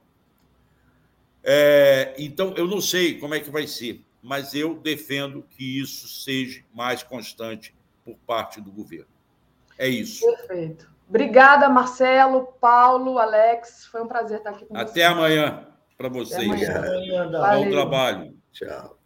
Bom, trazendo aqui é o nosso amigo Joaquim. Antes de trazer o Joaquim, Cristina Vilas Boas, parabéns 247, sinto-me representada. Agradecer a Vanessa Viaro, que entrou como nova membro, e agradecer ao Ricardo Rodrigues, que diz que eu fui é, injusta e que é, minimizei demandas sérias, pautas legítimas. Não ridicularizei, não, Ricardo. Eu só acho, acho é, incrível né, que a gente tenha aqui um espaço onde possam é, essas pautas possam circular. Foi isso que eu falei, não ridicularizei isso, não. É porque antes a, a questão estava tão difícil na Caixa Econômica, né, que o medo era realmente ser mandado embora ou sofrer um assédio. Foi isso que eu quis dizer. Eu não ridicularizei a sua pauta, não. Então, é isso. Trazendo aqui Joaquim. Bom dia, Joaquim, tudo bem? Bom dia, bom dia, Daphne, bom dia, comunidade. Tudo certo, Daphne, tudo, tudo bem. E, tá tudo bem aí? Tá tudo, tudo legal, viu? O debate hoje não foi tão quente como costuma ser, né? Mas, é, mas foi meninos... importante, foi produtivo, foi bom. não teve ringue dessa vez, mas é bom. É bom. Não, não teve ringue, mas vamos lá. É, Joaquim, queria que você começasse justamente com essa questão da prisão do Youssef, né? Então, é, o juiz Apio, né, Eduardo Apio, é responsável agora pelos processos da Operação Lava Jato em Curitiba, que ele está desde fevereiro, determinou a prisão ontem do Alberto Youssef. Como disse aqui o nosso internauta, peixe grande né, da Lava Jato. Como é que você avalia essa prisão? É, saberemos mais coisas da Lava Jato? Passo para você. O, o, o Daphne, a prisão era necessária porque o Alberto Youssef, como fez da outra vez, na primeira delação do Moro, continua levando uma vida de rico. Ele foi acusado de lavagem de dinheiro, é efetivamente um doleiro. Não sei se continua atuando como doleiro, mas ele continua tendo um padrão de vida muito elevado. O Youssef, nessa área de acusação de crime tributário, o, o, o Youssef na área de é, lavagem de dinheiro e de começou lá atrás como contrabandista. O Youssef é um dos maiores do Brasil nessa área criminal. Então, eu, eu, eu apurei a história do Youssef no documentário do, do Moro, mas sobre a prisão, antes de eu falar um pouco sobre a história dele no crime e como que a vida dele se cruza com a do Sérgio Moro, então quero falar um pouco dessa decisão. O que, que acontece? O Youssef, todo mundo lembra quando ele estava preso, o Moro dizendo que iria passar 100 anos na cadeia e aquela coisa toda. Aí ele disse ao Moro aquilo que o Moro queria ouvir. Você fala, mas não foi ao Moro, foi ao Ministério Público. Quem controlava toda a Lava Jato era Sérgio Moro. Sabemos isso pela Vaza Jato e sabemos pelas decisões que ele tomava. E não é só de agora. O Moro tinha a turma dele, da Polícia Federal e do Ministério Público. Era o Carlos Fernando, era o Deltan Dallagnol, e o Youssef, e não só o Youssef, tem um outro personagem que poderia vir à tona, que poderia entregar todo esse esquema, que se chama Tony Garcia, que foi um delator lá atrás. O Youssef, tem do... o Youssef não, o Moro teve dois delatores que fizeram o sucesso da vida dele. Um era o Tony Garcia e o outro é o, o Youssef, Alberto Youssef. O que estava acontecendo com o Youssef agora? O Youssef, quando é, fez a delação entregou bens patrimoniais, é, imóveis que estavam no nome dele, só que nunca foram leiloados. E entregou é, é, contas. Tá? Só que essas contas que ele entregou, a suspeita é que nem de longe era aquilo que ele efetivamente tinha. Eu cheguei a entrevistar um empresário chamado Hermes Magnus. Esse Hermes Magnus, ele entregou o Moro. Ele, ele, ele foi, no início, ele colaborou com o Moro, foi ele que entregou o Youssef nessa, lá em 2006, é, 2008, na verdade, porque ele tinha ele montado uma empresa em Londrina, e essa empresa com dinheiro do Youssef e do Janene. E, é, o, e depois ele, quando descobriu que, na verdade, que queriam que ele fosse um laranja, ele se insurgiu e entregou ao Moro é, as operações do Youssef. O Moro pegou até uma parte, não foi além. Mas esse Hermes ele foi indenizado, teria que pagar, teria o, o, Youssef teria que pagar um milhão a ele, etc. E nunca pagou. E nunca pagou um milhão, com correções estava em dois milhões, e nunca pagou pelos danos sofridos, ressarcimentos materiais, etc. E nunca pagou. E o Hermes reclamou várias vezes na Lava Jato. Várias vezes. E o Hermes depois até saiu do Brasil por conta da, da perseguição que estava sofrendo, inclusive por parte de agentes públicos. Ele, ele, ele começou a sofrer, ele hoje vive no Canadá, salvo engano, ele começou a, a sofrer perseguição é, e ele diz isso, ele contou numa entrevista que está aqui no TV 247, que ele sofreu perseguição até do FBI, porque não eh, queriam que ele silenciasse, ele nunca silenciou. Eu não estranharia se ele estivesse por trás desta decisão do juiz Apio, não por trás no sentido ilegal, mas uhum. é, ter dado informação ao juiz Apio, porque é, ele é uma pessoa que tem muita informação sobre o Moro, que ajudou a construir o mito Moro e depois descobriu que o Moro, na verdade, o que fazia era política com toga. Então, isso é bastante importante.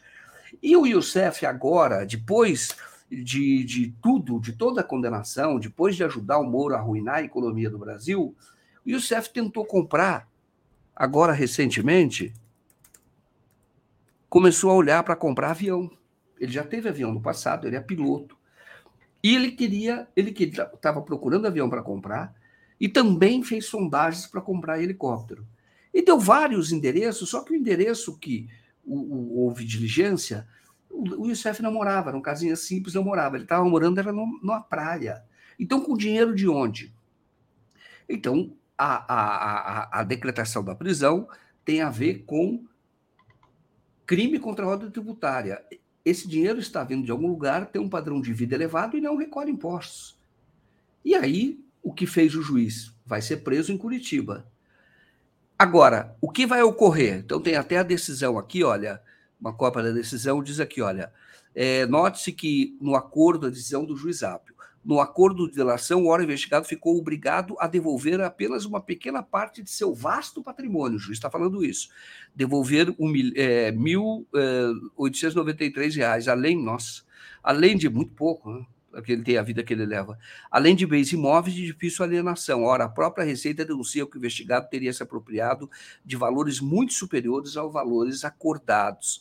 Eduardo Apio, eh, aí diz aqui, olha, do valores acordados. Tá? Conta que ele é, tentou dizendo, olha, ele diz aqui, olha, o acordo firmado entre os advogados de Alberto Youssef e a força-tarefa do Ministério Público Federal de Curitiba não abrange, na minha interpretação, o presente procedimento, na medida em que seria uma carta branca genérica que envolveria toda e qualquer investigação criminal, inclusive crimes que sequer foram descobertos na data da assinatura do acordo. Isto é, ele está dizendo, olha, ele continua levando uma vida sem com recursos que não têm origem.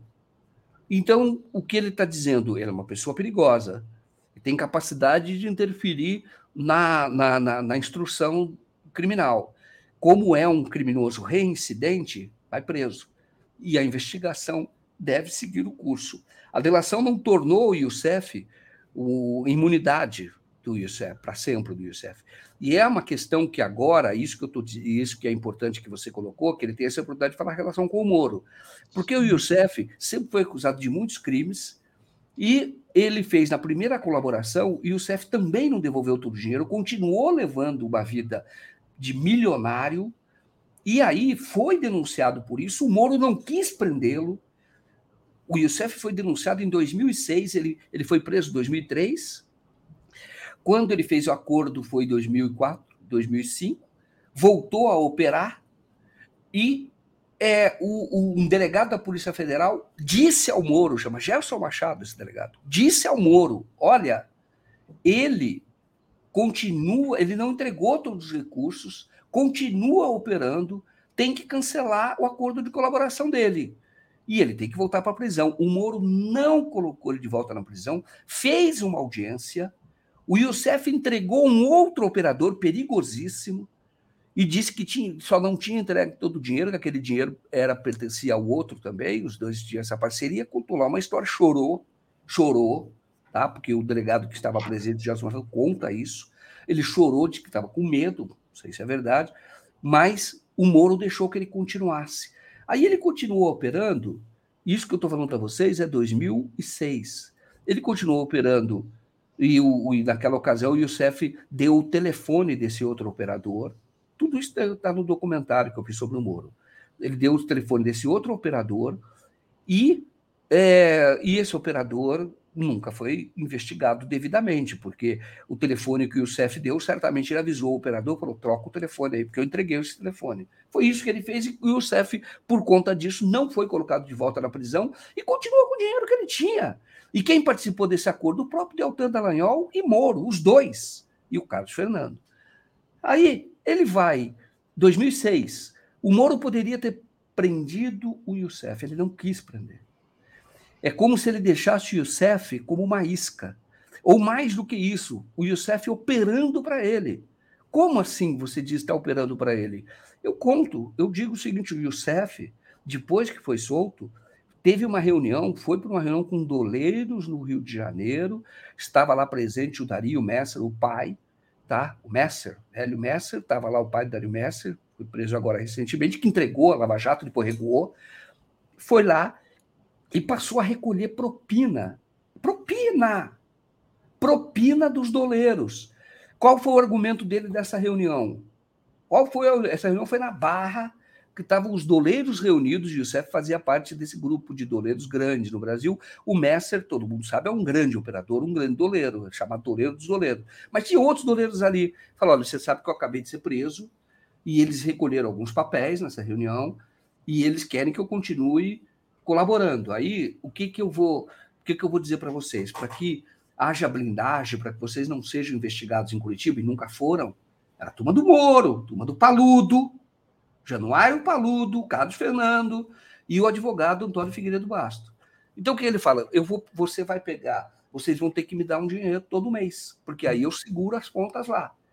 E os doleiros começaram a fazer uma caixinha mensal que era entregue ao Antônio Figueiredo Bastos, que abriu uma conta no exterior, na Suíça, chamada conta Pluto. O nome é Pluto. Essa conta no exterior, essa conta, essa conta foi descoberta por causa dos operadores do Dario Messer, que, que também foram soltos, foram presos da Uruguai, o Jucabala, Cláudio, eles foram presos no Uruguai e quando vieram aqui entregaram o esquema. Aí soltaram da prisão, eles recuaram, não falaram mais nada. O Dario Messer chegou a dizer numa mensagem para a namorada, estava no WhatsApp dele, olha, quando ele viu o Januário Paulo, falou, esse é um dos meninos para quem nós pagávamos. Olha. Disse isso. E aí, depois também recuou, também foi solto, está com muito dinheiro. É. Então, veja bem, o Youssef agora tem essa oportunidade, aquilo que eu falei, que a história é, é longa. Tá? Quando essa conta Pluto que eu te falei, os recursos foram encontrados no exterior, não eram declarados. O Antônio Figueiredo Duarte, que é advogado, está processado por é, lavagem de dinheiro, crime contra a ordem tributária, mantinha essa conta no exterior. Essa conta tinha grandes saques em dinheiro e o dinheiro ficava no próprio escritório. Por que, que o cara precisa de tanto dinheiro vivo de uma conta no exterior? Saía dos doleiros, pegava essa conta no exterior, claro que poderia ser feita a transferência por lá mesmo. Porque precisava pagar para não deixar rastro. É óbvio.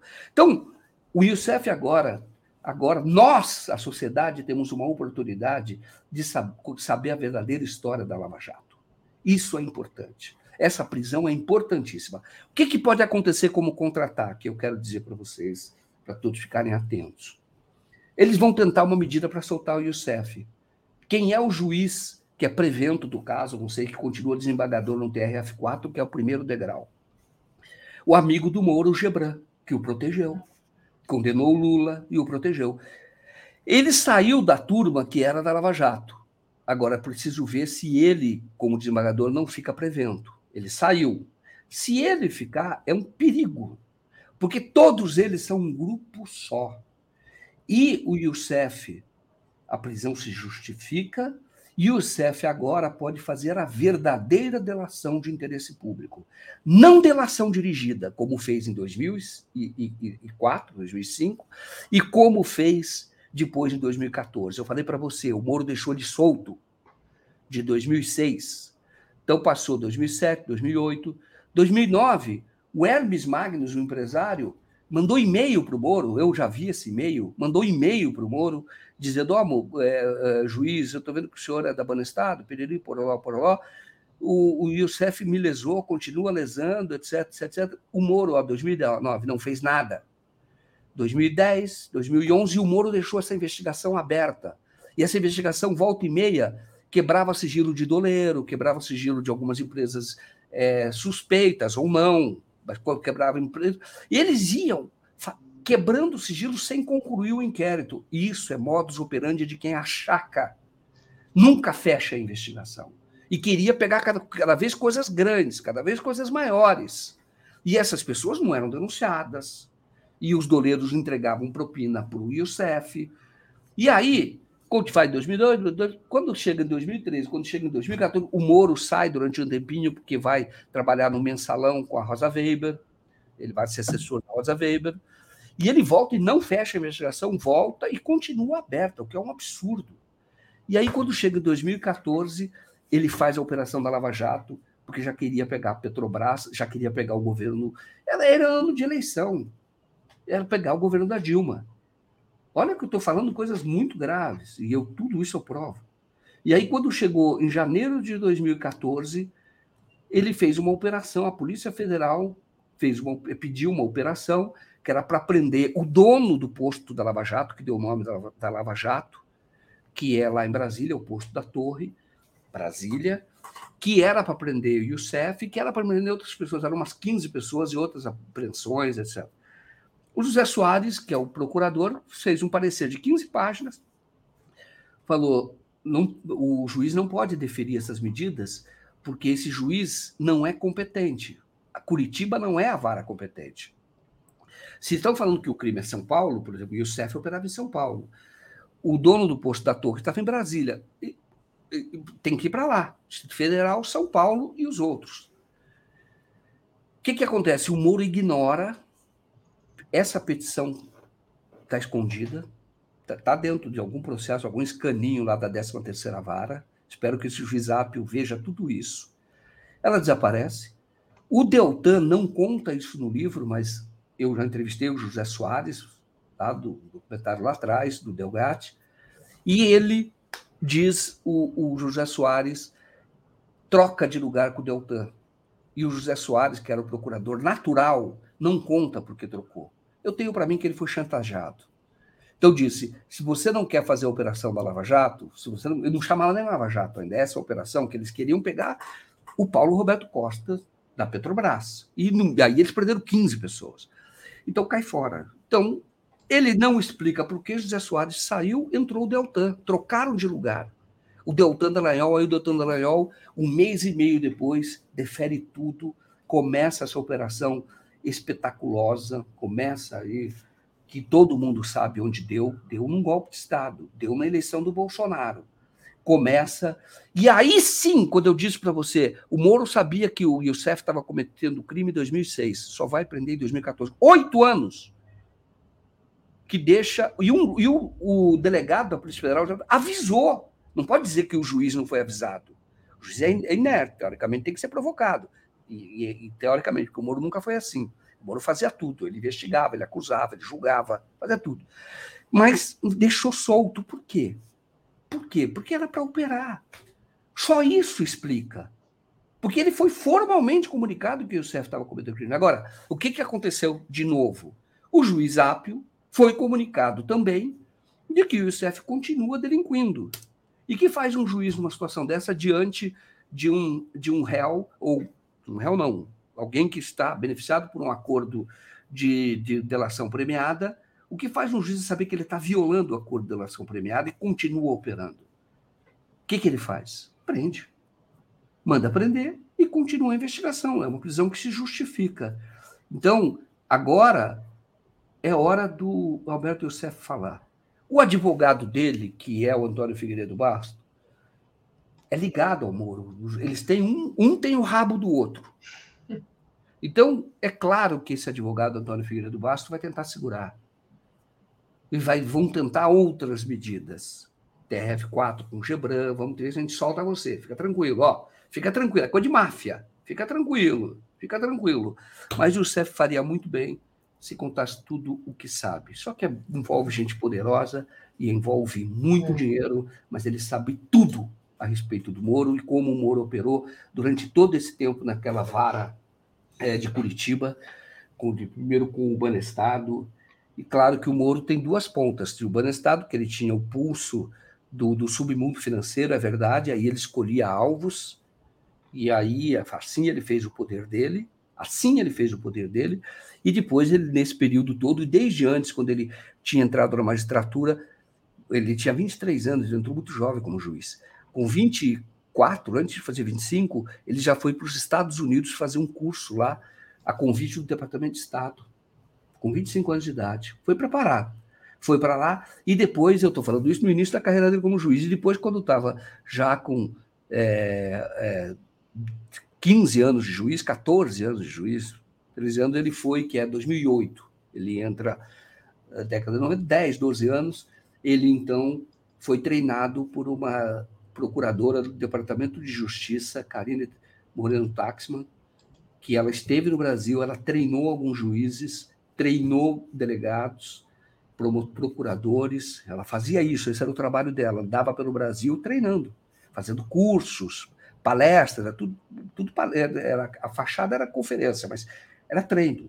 Isso o Assange conta muito bem, um telegrama, conta não, Assange não conta nada, ele vazou esse telegrama que existe do, da Embaixada Brasileira para o Departamento de Estado, comunicando que havia feito um treinamento com alguns juízes é, policiais, e um deles era o, o Sérgio Moro.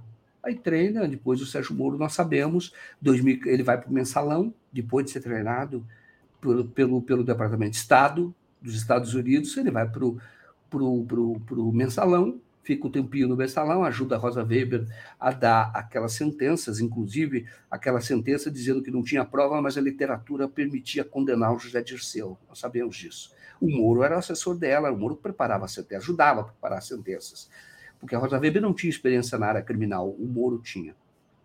E o Moro estava treinado, como eu disse, pela Karine é, Taxman, Moreno Taxman. É, quando você fala treinamento, é treinamento, sim, mas você fala, ah, mas tem uma fachada que era de legalidade. A, a, os Estados Unidos tinham interesse, faziam convênios com o Brasil para aprimoramento do combate à lavagem de dinheiro, por causa do terrorismo, aquela conversa toda. Mas estava treinando para poder interferir aqui dentro do Brasil, porque numa dessas, desses treinamentos ela disse no Ceará que era preciso derrubar o rei, que só ia ter sucesso a estratégia de lavagem de dinheiro se derrubasse o rei, porque o rei ainda estava de pé. Quem era o rei? Ela comparou um jogo de xadrez, era o Lula.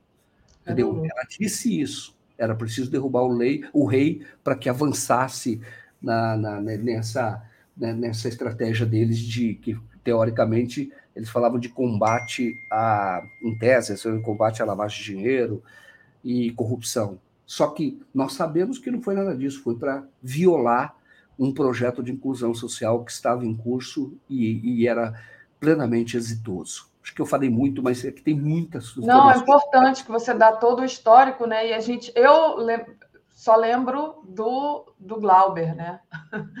E aquela cena do Glauber é, adjetivando o Moro, né?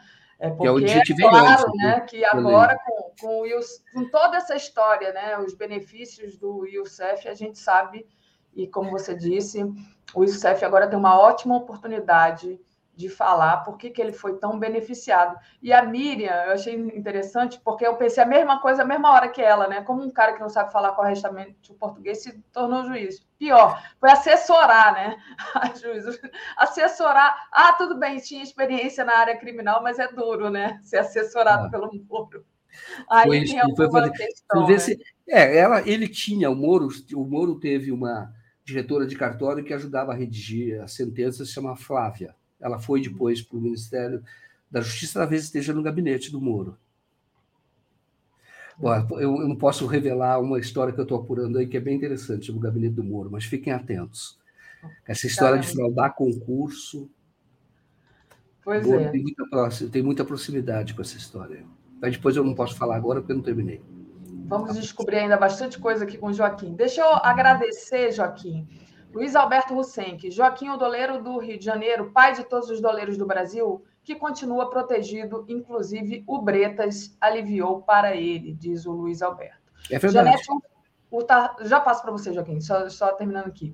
É, Janete Urtasun, precisamos saber do Lula como pretende resolver a questão dos planos de saúde, principalmente daqueles em que a ANS não controla, como os planos por adesão. A classe média e baixa agradece. Parabéns e obrigada ao 247. É, não vamos falar do plano de saúde, mas vamos falar do Mais Saúde, né, que foi lançado é, ontem pelo Lula, e aí o Joaquim também tem umas, é, uma matéria aqui que saiu que a gente vai falar sobre ela. Reginalíssima, presidente Lula, diante do complexo cenário geopolítico, somos pela paz e multipolaridade. Diga, Joaquim, você queria falar aí? Não, não, só ia falar que é verdade. O Bretas aliviou mesmo. Soltaram os operadores quando eles envolveram a Lava Jato, contaram os segredos, soltaram todos. Soltaram e estão muito bem. Dario Messi, os dois operadores dele, um se chama Cláudio, o outro é o Jucabala. Então, eu tenho o nome deles todos, já fiz matéria sobre isso, mas eles eram os operadores, foram soltos quando eles disseram que pagavam propina para os doleiros, eles, doleiros, pagavam propina para o, a Lava Jato, que não chamava Lava Jato, que vinha daquela investigação do Banestado é, em, em Curitiba. Eles pagam, claramente, eles falam que pagavam, eles citam o próprio Januário, quem cita o Dario Messer, e é, tem o, o, além do Dario Messer, você tem, é, citam né, que o Dario Messer, citam o Paludo, citam o Carlos Fernando, é, o Carlos Fernando, na verdade, eles não citam, eles citam é o, o Paludo, efetivamente, que era para blindar no Ministério Público e na Polícia Federal.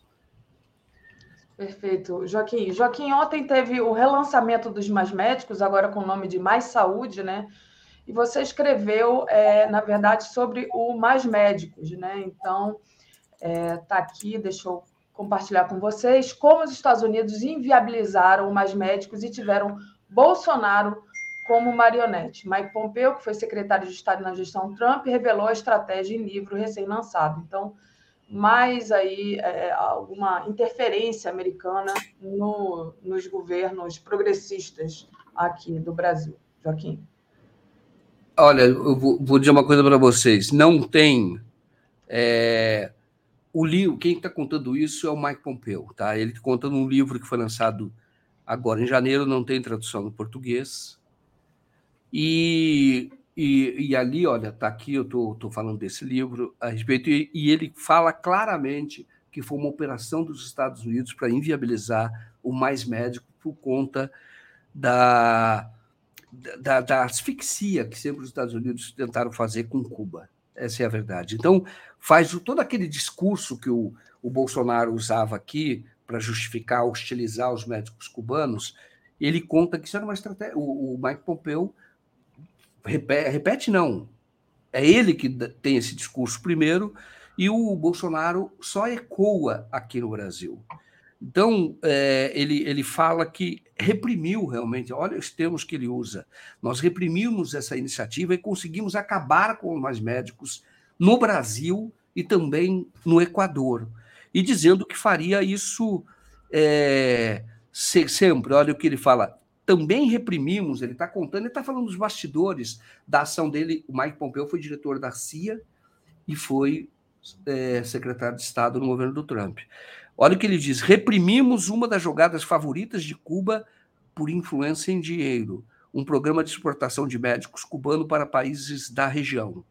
Aí ele, ele fala que, olha, é, é, daí ele ataca o plano, e a gente sabe que o plano foi aprovado por 82% das pessoas que recebiam o atendimento do, do, do, dos médicos do programa Mais Médicos. 82% dizem, olha, saúde melhorou depois que teve os mais médicos. É muita gente aprovando.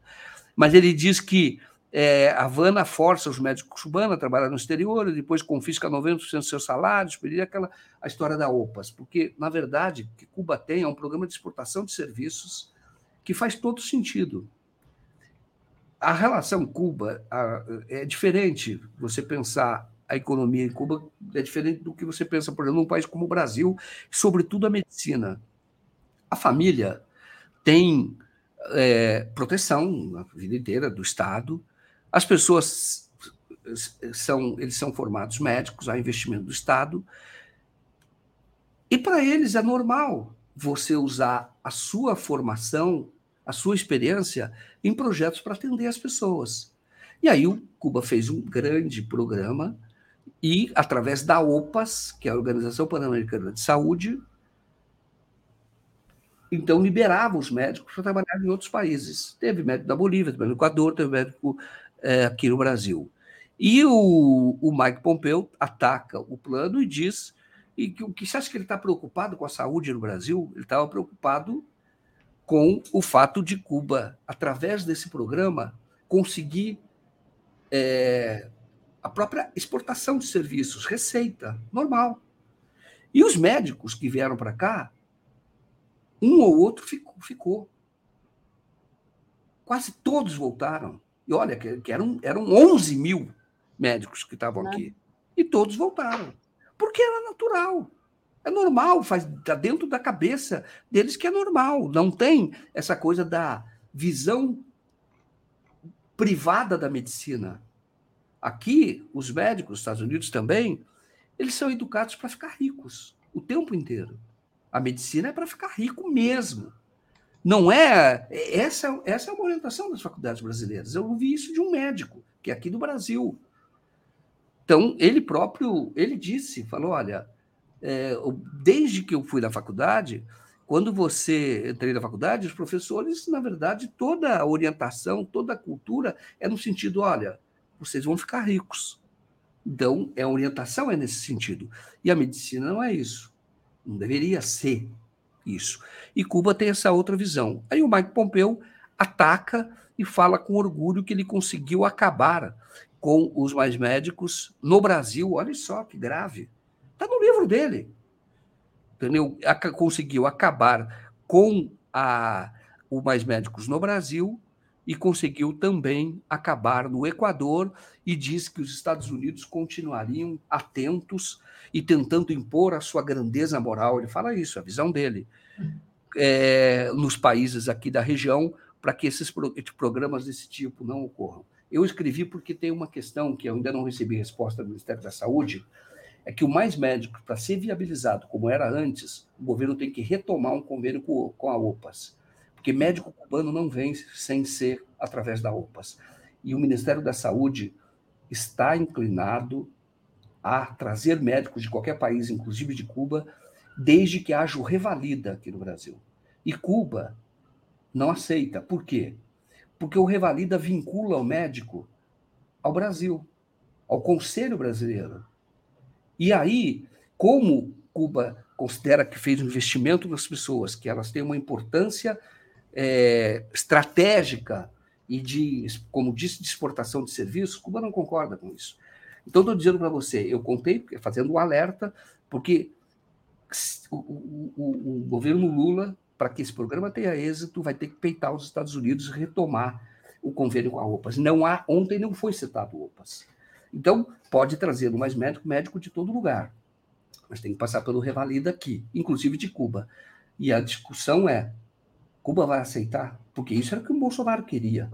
Então é importante, eu estou dando 12 aspectos, então, como os Estados Unidos viabilizaram, mas dizendo que esse programa retomado vai faltar uma perna, se não tiver a OPAS. E a OPAS, de fato, foi pressionada pelos Estados Unidos. Tá? O Mike Pompeo conta que ela está sendo, inclusive, processada lá nos Estados Unidos por conta desse programa. Sem a OPAS, o programa não funciona. Não é que não funciona, pode vir médico de todo lugar, mas os mais importantes que têm um compromisso com a saúde primária são os médicos cubanos, que são considerados os melhores nessa área de saúde primária.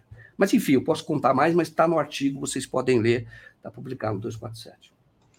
Muito bom, Tom. Temos tempinho para falar rapidamente da Zanata, não? Sim, vamos, temos sim. É, não, na verdade, eu já estou aqui com o Brian, né? Mas você pode falar rapidamente que é. Vou colocar aqui a matéria, que é justamente o que disse a Glaze, né? Então, a presidenta nacional do PT, deputada Glaze Hoffmann, disse ontem que a deputada federal Júlia Zanata responderá por duas representações por ter estimulado a violência contra é, o presidente Luiz Inácio Lula da Silva. Essa deputada bolsonarista de Santa Catarina, que é, posou para essa foto, onde claramente está ameaçando, né? Não sei se vocês conseguem ver aqui na foto, tem a mão do Lula furada de bala, né? Ela está com um fuzil. Então a Glaze se, se posicionou aqui, né? Vai responder na PGR e no Conselho de Ética, Joaquim. Tá certo. A, a Júlia Zanata, eu até mandei, para vocês saberem quem é ela, se você conseguir colocar, coloquei no, Vou colocar. no WhatsApp, uma mensagem, que, o que ela escreveu quando a Marielle foi assassinada. Ela tinha um, uma, uma página que eu, ela assinava no Instagram, que era dona de casa opressora, já defendia o armamento, ela é uma pessoa perigosa, está no centro dessa política armamentista no Brasil, e, o, o, e na ocasião, ela foi publicado, olha, a vereadora Marielle Franco é morta a tiro na região central. No dia seguinte, aí a Marielle está falando que conseguiu barrar a compra de armamentos pesados, outro tipo de armamento para a guarda municipal, tá? E estavam tentando, inclusive, vetar o uso de armas não letais por conta da morte de pessoas com no mundo inteiro com armas de choque, por exemplo. Era uma luta que ela tinha, perdeu essa luta, mas aí pode explicar muito do ódio que se tem contra Marielle, porque é a história, a história do, da, da política armamentista. Aí, se você for olhar aqui do lado direito, a dona de casa opressora, olha o que ela escreve. Não sinto pena, não. Não sente pena do assassinato de uma mulher da Marielle. Está aqui, se vocês olharem, dona de casa opressora. É ela. Ela já falava lá em 2018. Tem muito a falar da, da, da Júlia Zanata. Aquele episódio de Juiz de Fora, quando é, disse, a, a velha imprensa falou que o Adélio tinha feito curso de tiro ponto 38, ela não era funcionária do clube de tiro ponto 38, mas foi ela que deu entrevistas para a televisão, para o Jornal Nacional, para o SBT também, esses dois vídeos eu tenho, ela deu entrevista falando em nome do ponto 38, contando uma história que não era real. Por conta disso, dessa revelação que eu fiz naquele documentário, a Júlia Zanata tentou censurar, pediu à justiça, entrou com processo contra nós para tirar o vídeo, não conseguiu tirar.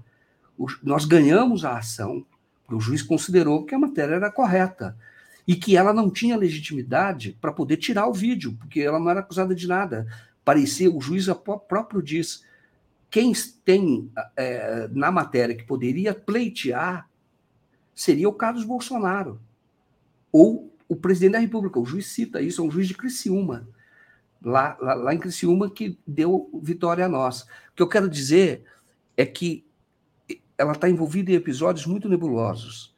Aqui que eu estou dizendo a manifestação dela de ódio, e depois na história do ponto 38, quando ela fala em nome e, e negando que o Adélio tivesse feito curso de tiro, que era uma mentira.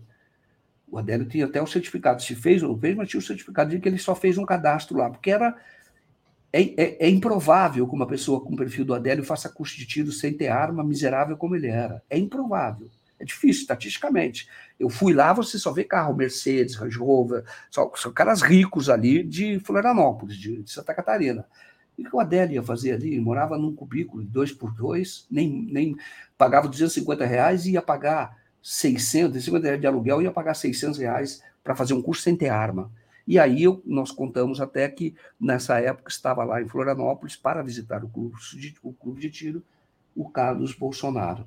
E ela tentou nos processar. O que eu quero dizer que ela está ligada à indústria de armas, está ligada a esses episódios nebulosos e é uma pessoa a ser investigada justamente por conta desses episódios que ainda não estão totalmente esclarecidos. Era isso que eu queria falar. Muito bom, Joaquim, obrigada. O Clydes até é, nos enviou aqui um superchat dizendo que fosse nos Estados Unidos ela já estaria presa, né? É, nem sei, mas é, ele, disse aqui, né? Se, eu acho que não, porque lá tem a tal da liberdade total, 100% liberdade de expressão. O Carlos Eduardo Lessa disse, Joaquim também, o, ele falou pagamento, né? Mas eu acho que é o apagamento da melhor medicina do mundo falando sobre os médicos cubanos. Te agradeço demais, Joaquim. Desejo um ótimo continuação de trabalho aí. Vou trazer o Brian. Obrigado a todos vocês. Bom dia a todos. Bom dia, Daphne. Trazendo aqui o Brian. Bom dia, Brian. Tudo bem? Tudo. Bom dia. Maravilha, Brian. Brian, queria começar com você falando sobre o Trump, né? o Donald Trump afirmou que pode ser preso hoje por acusações decorrentes de uma investigação sobre um pagamento de 130 mil dólares a uma estrela pornô chamada Stormy Daniels, em 2016. Né? Na verdade, é, como é que é esse caso? Porque não foi o fato dele ter saído é, com ela, né? mas o fato dele ter escondido esse pagamento de alguma forma ali é, na época das eleições. Daphne, primeiro, já como a gente está falando do assunto do Trump, né? Eu acho importante falo, eu falo um pouco sobre esse deputado do Santa Catarina. Antes do que ela fez isso, ninguém sabia que ela era. Agora ela tem projeção nacional. Deu entrevista no CNN. Todo mundo está dizendo: olha, que horrível que ela fez eu espero que a investigação anda na frente, mas ela já dobrou a popularidade dela nacional por causa disso. Essa é uma armadilha da, da, do tipo que os trumpistas faz. Como tem uma deputada nos Estados Unidos que faz isso o tempo todo, Marjorie Taylor Greene. Ela fala as coisas mais chocantes, ela, ela testa os limites do, do liberdade de expressão da ultradireita, né? E quando ela é atacada, ela fica usando liberdade de expressão como defesa, né? Que nos Estados Unidos, a liberdade de expressão deve significa que a voz dos oprimidos não fica silenciado. Ele foi pervertido nos Estados Unidos para significar que os ricos podem falar qualquer coisa que eles querem, entendeu? Uh, mas então, ela está usando a mídia, manipulando a mídia. O CNN deu uma entrevista para ela ontem. Não, deu um debate com Ivan Valente. Nunca iria ter esse espaço no CNN se não fosse por esse palhaçada, esse passo publicitário que ela fez, bem sucedida. E a gente não pode ficar caindo nessas armadilhas. Processo ela sim, mas não precisa todo esse oba, oba, oba sobre ela, porque já tem 40% do país, 45% que odeia 247, que odeia a gente, né? E, e se a gente fica falando contra ela, essa pessoa vai ficar apoiando ela mais ainda. Então, esse é meu desabafo, desculpa. Agora, falando desse assunto do, do trumpismo e as táticas de trumpismo, eu vou explicar. O Trump fez um, uma coisa do mesmo estratégia, mesmas táticas. Ele anunciou para o mundo que ele seria preso hoje. Nem como Bolsonaro anunciou alguns três ou quatro vezes que uh, vai voltar para o Brasil, entrou no ciclo midiático. Bolsonaro está voltando para o Brasil e depois, dois dias depois, círculo mídia, ah, não, não é assim. Como ele fez quatro anos inteiro. Faz um pronunciamento chocante, espera para ciclo na mídia e depois pedala para trás. Agora, ele não vai ser preso hoje, ok? Uh, deu manchete no mundo inteiro. Trump vai ser preso. O que, que ele estava realmente falando é, é sobre o mandato de condução coercitiva. Ele vai ser chamado para depoiar. Não vai ser algemada, não vai ser preso. O mesmo coisa que o, o, a Polícia Federal golpista fez em 2016 com Lula, quando levou ele para o aeroporto do Congonhas para depoiar, uh, apesar do fato que ele tinha o direito de fazer em casa. Uh, é uma coisa mais ou menos assim. E qual é o problema? Trump está sob investigação desde 2019 para não é uh, porque ele tinha um caso com um, um dançarina de strip, um stripper, e não é porque ele pagou 130 mil dólares para ela ficar calado durante a campanha. O problema é que ele usou o dinheiro da campanha, alegadamente, ele está sendo investigado por isso, usou o dinheiro da campanha, doações de campanha, para passar 130 mil dólares para ela depois que ele virou presidente.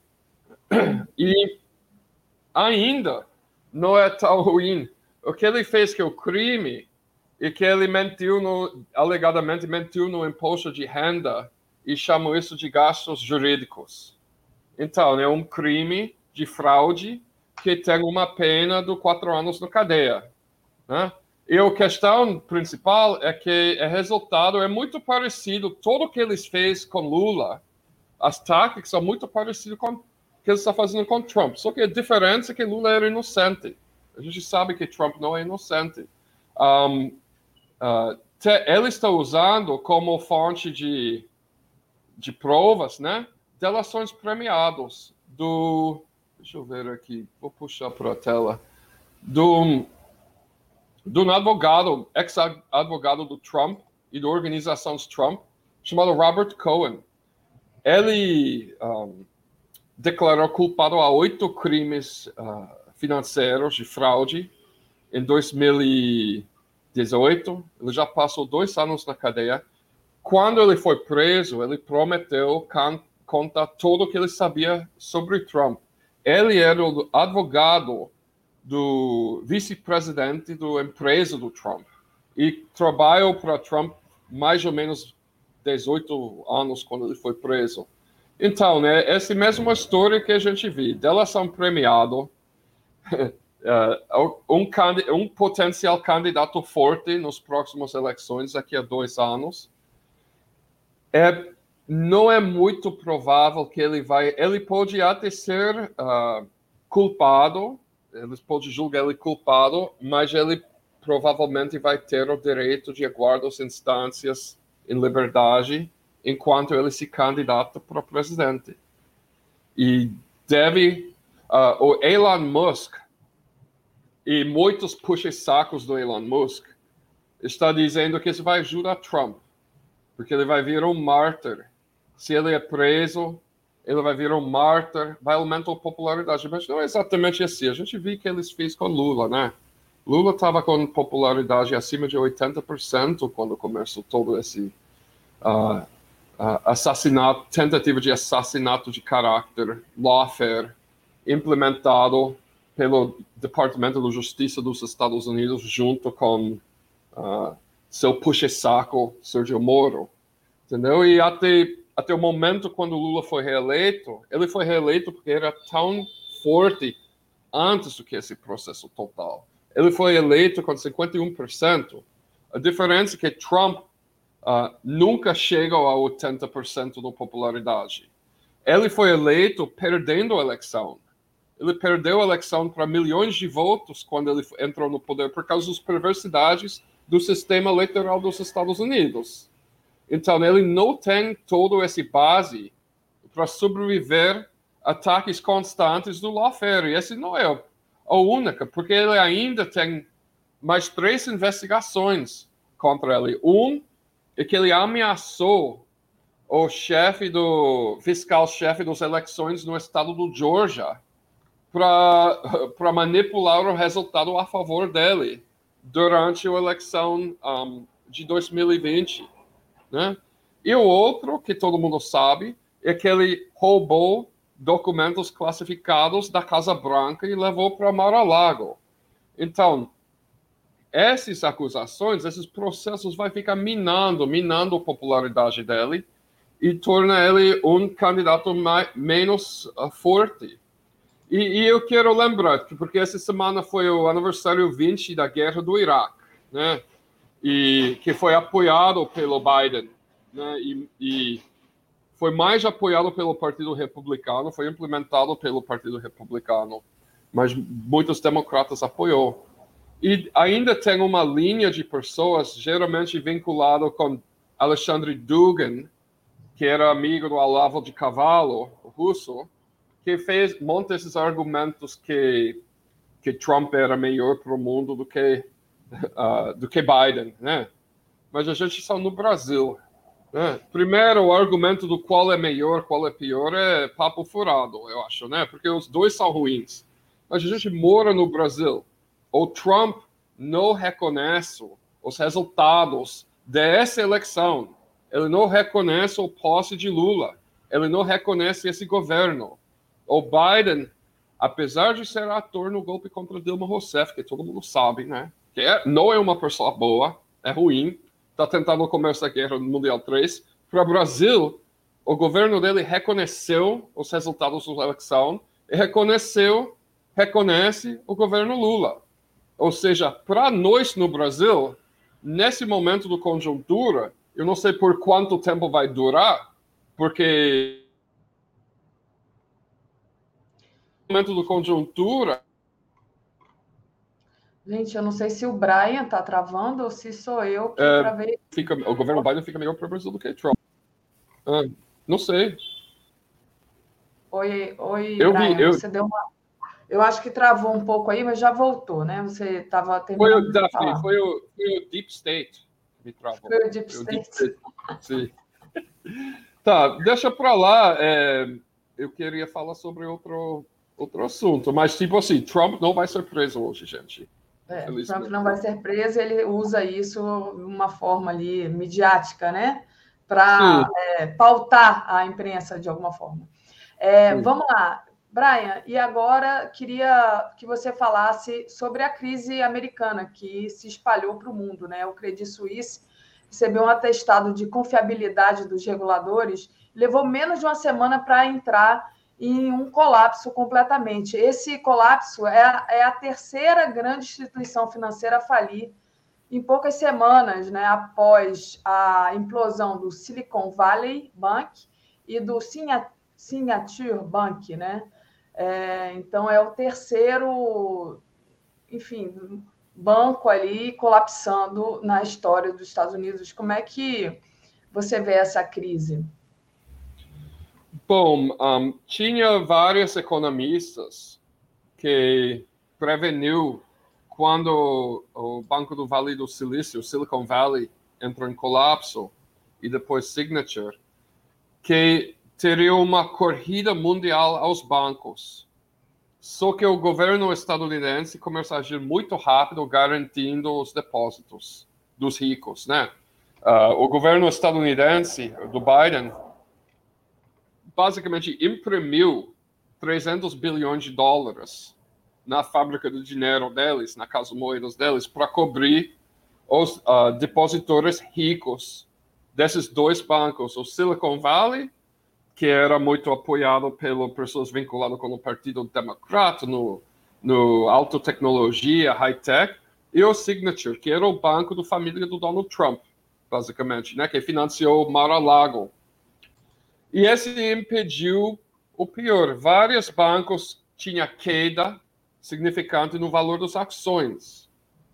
E as pessoas estavam. E, e, no Japão também os bancos caiu. Na Europa, queda de ações. Mas de repente, uh, quando as pessoas estavam começando a imaginar que uh, a crise estava acabando, caiu o Credit Suisse muito maior, mais de duas vezes, três vezes maior do que Silicon Valley, Vale dos Silícios, um dos bancos mais respeitados do mundo, né? Um banco que foi considerado um símbolo da Suíça, né? Um banco que tem uma longa história. Esses bancos, como todos os bancos suíços, de guardar o dinheiro das pessoas mais ruins do mundo, de lucrar em cima dos nazistas, dos ditadores, Idi Amin, né? Uh, os piores, Paulo Maluf, não sei se ele tinha conta lá, mas a gente sabe que tinha contas na Suíça, né?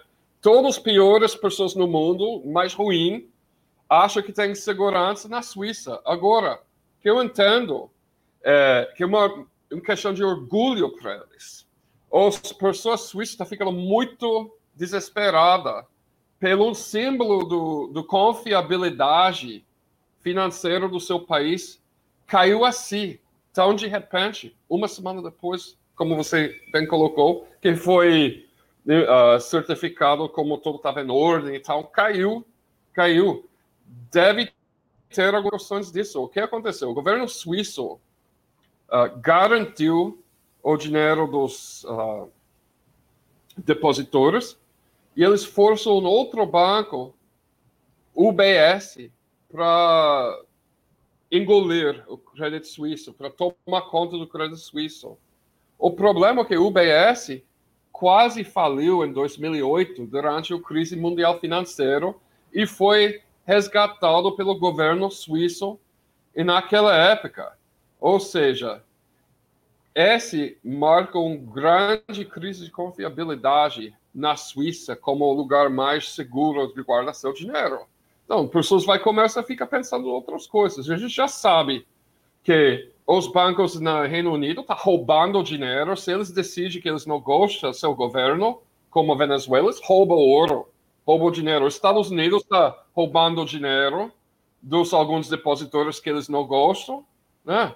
Alex Saab, irani, eh, empresários iranianos e russos. Então, não dá para confiar. O, o, as pessoas mais ruins no mundo não tem como confiar mais na Suíça. Então, eles vão precisar achar outros lugares. Agora, Ilhas Camão, um micro país que pode cair, ser tomado a qualquer hora, é difícil. Não sei que. É, esse eu acho que vai. É, essa crise bancária não terminou ainda. Perfeito. Está se espalhando, né? Está aumentando. Ô, Brian, deixa eu agradecer aqui ao Gilberto Cruvinel, que enviou uma pergunta para você. Ele disse: Brian, o dinheiro doado ao Silicon Valley Bank poderia comprar insulina para quantos milhões de diabéticos americanos? Então, está fazendo aí uma crítica ao sistema de saúde americano, né, Brian? Sim, não é, compra muito, mas não tanto que você imaginar, porque insulina custa quase mil dólares por mês nos Estados Unidos. Se você é diabética, você vai doar um terço, um quarto do seu salário todo mês para a indústria farmacêutica não tem o direito de receber insulina grátis como nós temos aqui em Brasil, por causa que os Estados Unidos têm direito de ficar criticando, não tem autoridade moral para ficar criticando direitos humanos no, no resto do mundo. É verdade. É, e ainda, como disse aqui o Joaquim mais cedo, né, eles interferiram aqui no programa Mais Médicos, né?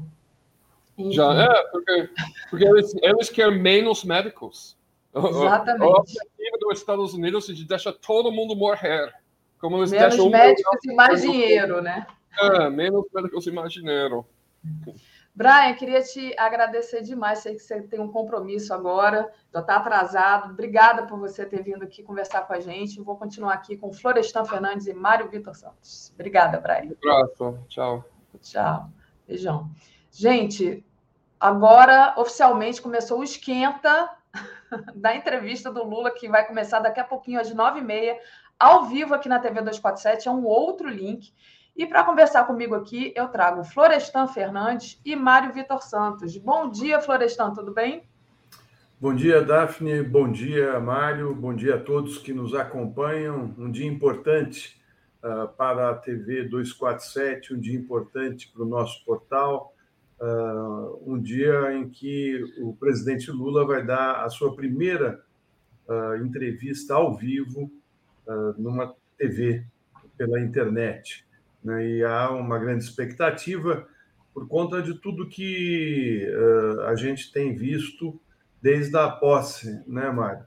Com a, o dia 8 de janeiro, aquelas dificuldades, as dificuldades agora também com os atos terroristas provocados uh, pelo crime organizado no Rio Grande do Norte. É um, é um país armado, uh, carregando muito ódio, você vê muita violência ainda uh, na sociedade civil, pessoas armadas usando armas pesadas, né? as ações mesmo que a gente tem visto lá no Nordeste é de assustar como esses bandidos conseguiram essas armas através da legalidade que o Bolsonaro abriu para essa gente. Então, tem, tem essa questão da segurança, tem a questão da viagem à China, tem a questão também né, da, da, da reforma fiscal, que uh, foi elaborada pelo Haddad, apresentada já ao presidente. Então, uh, tem muitos temas aí de interesse do país. Uh, acho que o principal, né, Mário, é a questão da retomada do crescimento, a retomada do desenvolvimento do país. Essa, esse parece ser a maior dificuldade do presidente. Bom dia, Mário Vitor. Expectativa para essa grande entrevista. Oi, Daphne. Oi, Florestan. Grande dia, né? Grande dia para a TV 247, grande dia é, para o país é, e para a nossa experiência jornalística, né? Então, isso é um, mar, marco mesmo, eu tenho a impressão, para a nossa trajetória. É, acho que o significado dessa entrevista não pode ser subestimado, né? eu queria falar um pouco sobre isso, Daphne. Eu queria falar que, que o que, acontece é o seguinte: a, é, isso significa a, marca de uma certa mudança no ambiente do jornalismo brasileiro, não é? Quer dizer, tem um, parceiro, um parceiro importante colocado aí também no meio é, da, vamos dizer assim, desse ambiente de comunicacional do Brasil, isso é uma grande novidade. É? O presidente Lula é, reconhece isso e o 247, até de certa maneira, como representante de uma, uh, um ambiente jornalístico progressista que surgiu nos últimos anos, não é? eu diria até que tem um pouco mais de 10 anos, é, e isso é reconhecido de uma maneira muito clara. Isso também é resultado de uma espécie de gratidão do, do, do, presidente Lula em relação ao trabalho do 247 e de outros veículos. Né? Presidente Lula não esqueceu suas promessas de campanha, vem cumprindo uma a uma, e uma delas é essa promessa implícita de ficar fiel a quem foi fiel a ele. O 247 esteve fiel a Lula, a Dilma, é, durante todo esse tempo de perseguição e esteve crescendo, se fortalecendo, e isso agora é reconhecido também uma espécie de estamos juntos, ninguém larga a mão de ninguém. Lula não larga a mão é, do 247, da mídia progressista, de quem o apoiou.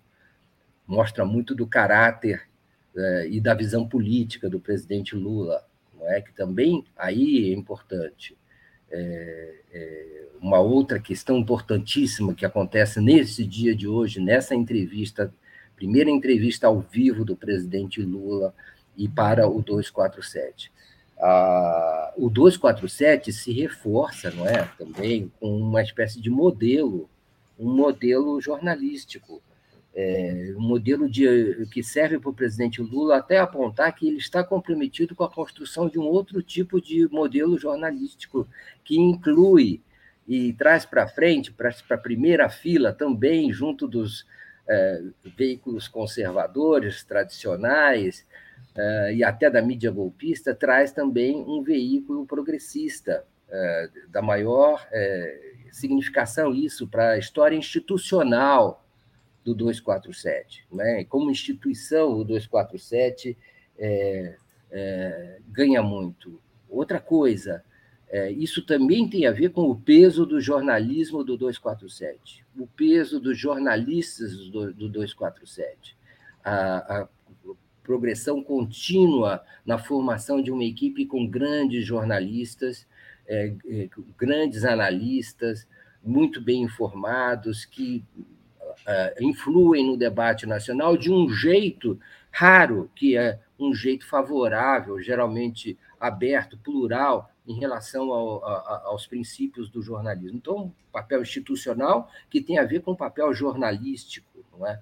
Então, isso é muito importante. E, em específico, na entrevista de hoje, o papel da sucursal de Brasília do 247. Não é? Você tem essa entrevista sendo feita pelo Leonardo Atucho, diretor-presidente da empresa, mas acompanhado e juntamente com, em Brasília, ao vivo, no, creio que no Palácio do Planalto, é, com é, Tereza Cruvinel, Helena Chagas, Luiz Costa Pinto e o próprio Leonardo Atucho. Então, essa presença também junto ao governo em Brasília, junto aos poderes, em Brasília, mostrando essa preocupação do 247 de estar é, próximo da informação, próximo dos bastidores e também é, agindo no mesmo plano que os outros veículos tradicionais conservadores é, fazem.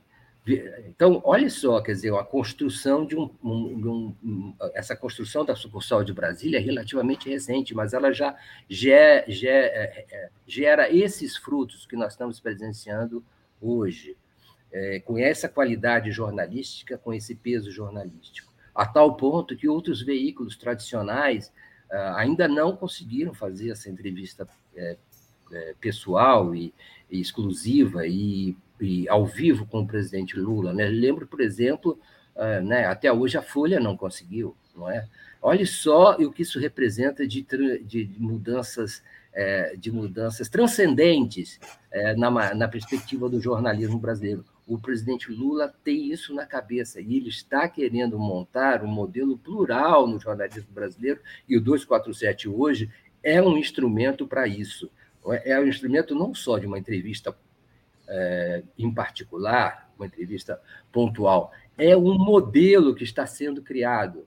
Né? É um modelo que, através do 247, está sendo criado. O presidente Lula precisa de veículos que estejam, digamos assim, neutros ou, ou, ou simpáticos à, à, à, realização do seu programa de governo. Essa, aliás, será, eu creio, uma das eh, questões centrais da entrevista de hoje. Quer dizer, como é que é possível Lula realizar o seu programa de governo com a situação, digamos, é, é, tão complexa como essa é, estabelecida pela, pela questão da decisão a respeito do nível dos juros na economia brasileira. Né? Como é que o Lula vai conseguir realizar aquilo que prometeu sem correr o risco de fazendo um arcabouço fiscal tímido ou tolerando uh, taxas de juros pornográficas, é ser acusado, então, de estelionato eleitoral.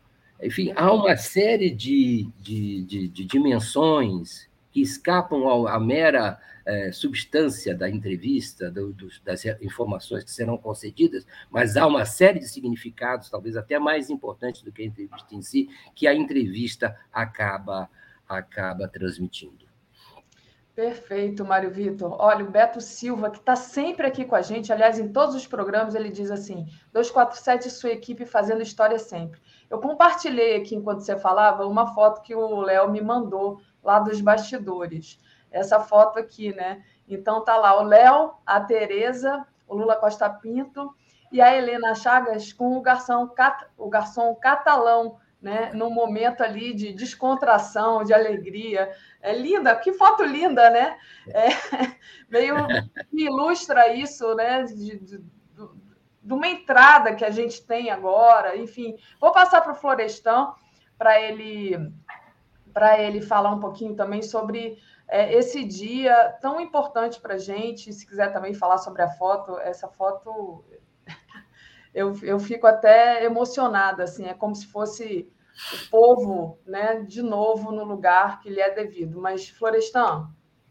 Então, uh, Daphne, eu acho que a, a explicação do, do Mário, né, da, da, da, importância dessa entrevista, né, porque coloca o 247 no patamar das grandes empresas de comunicação, né, é um site progressista de centro-esquerda, uh, ocupando um espaço que a sociedade brasileira merece e precisa tanto, né?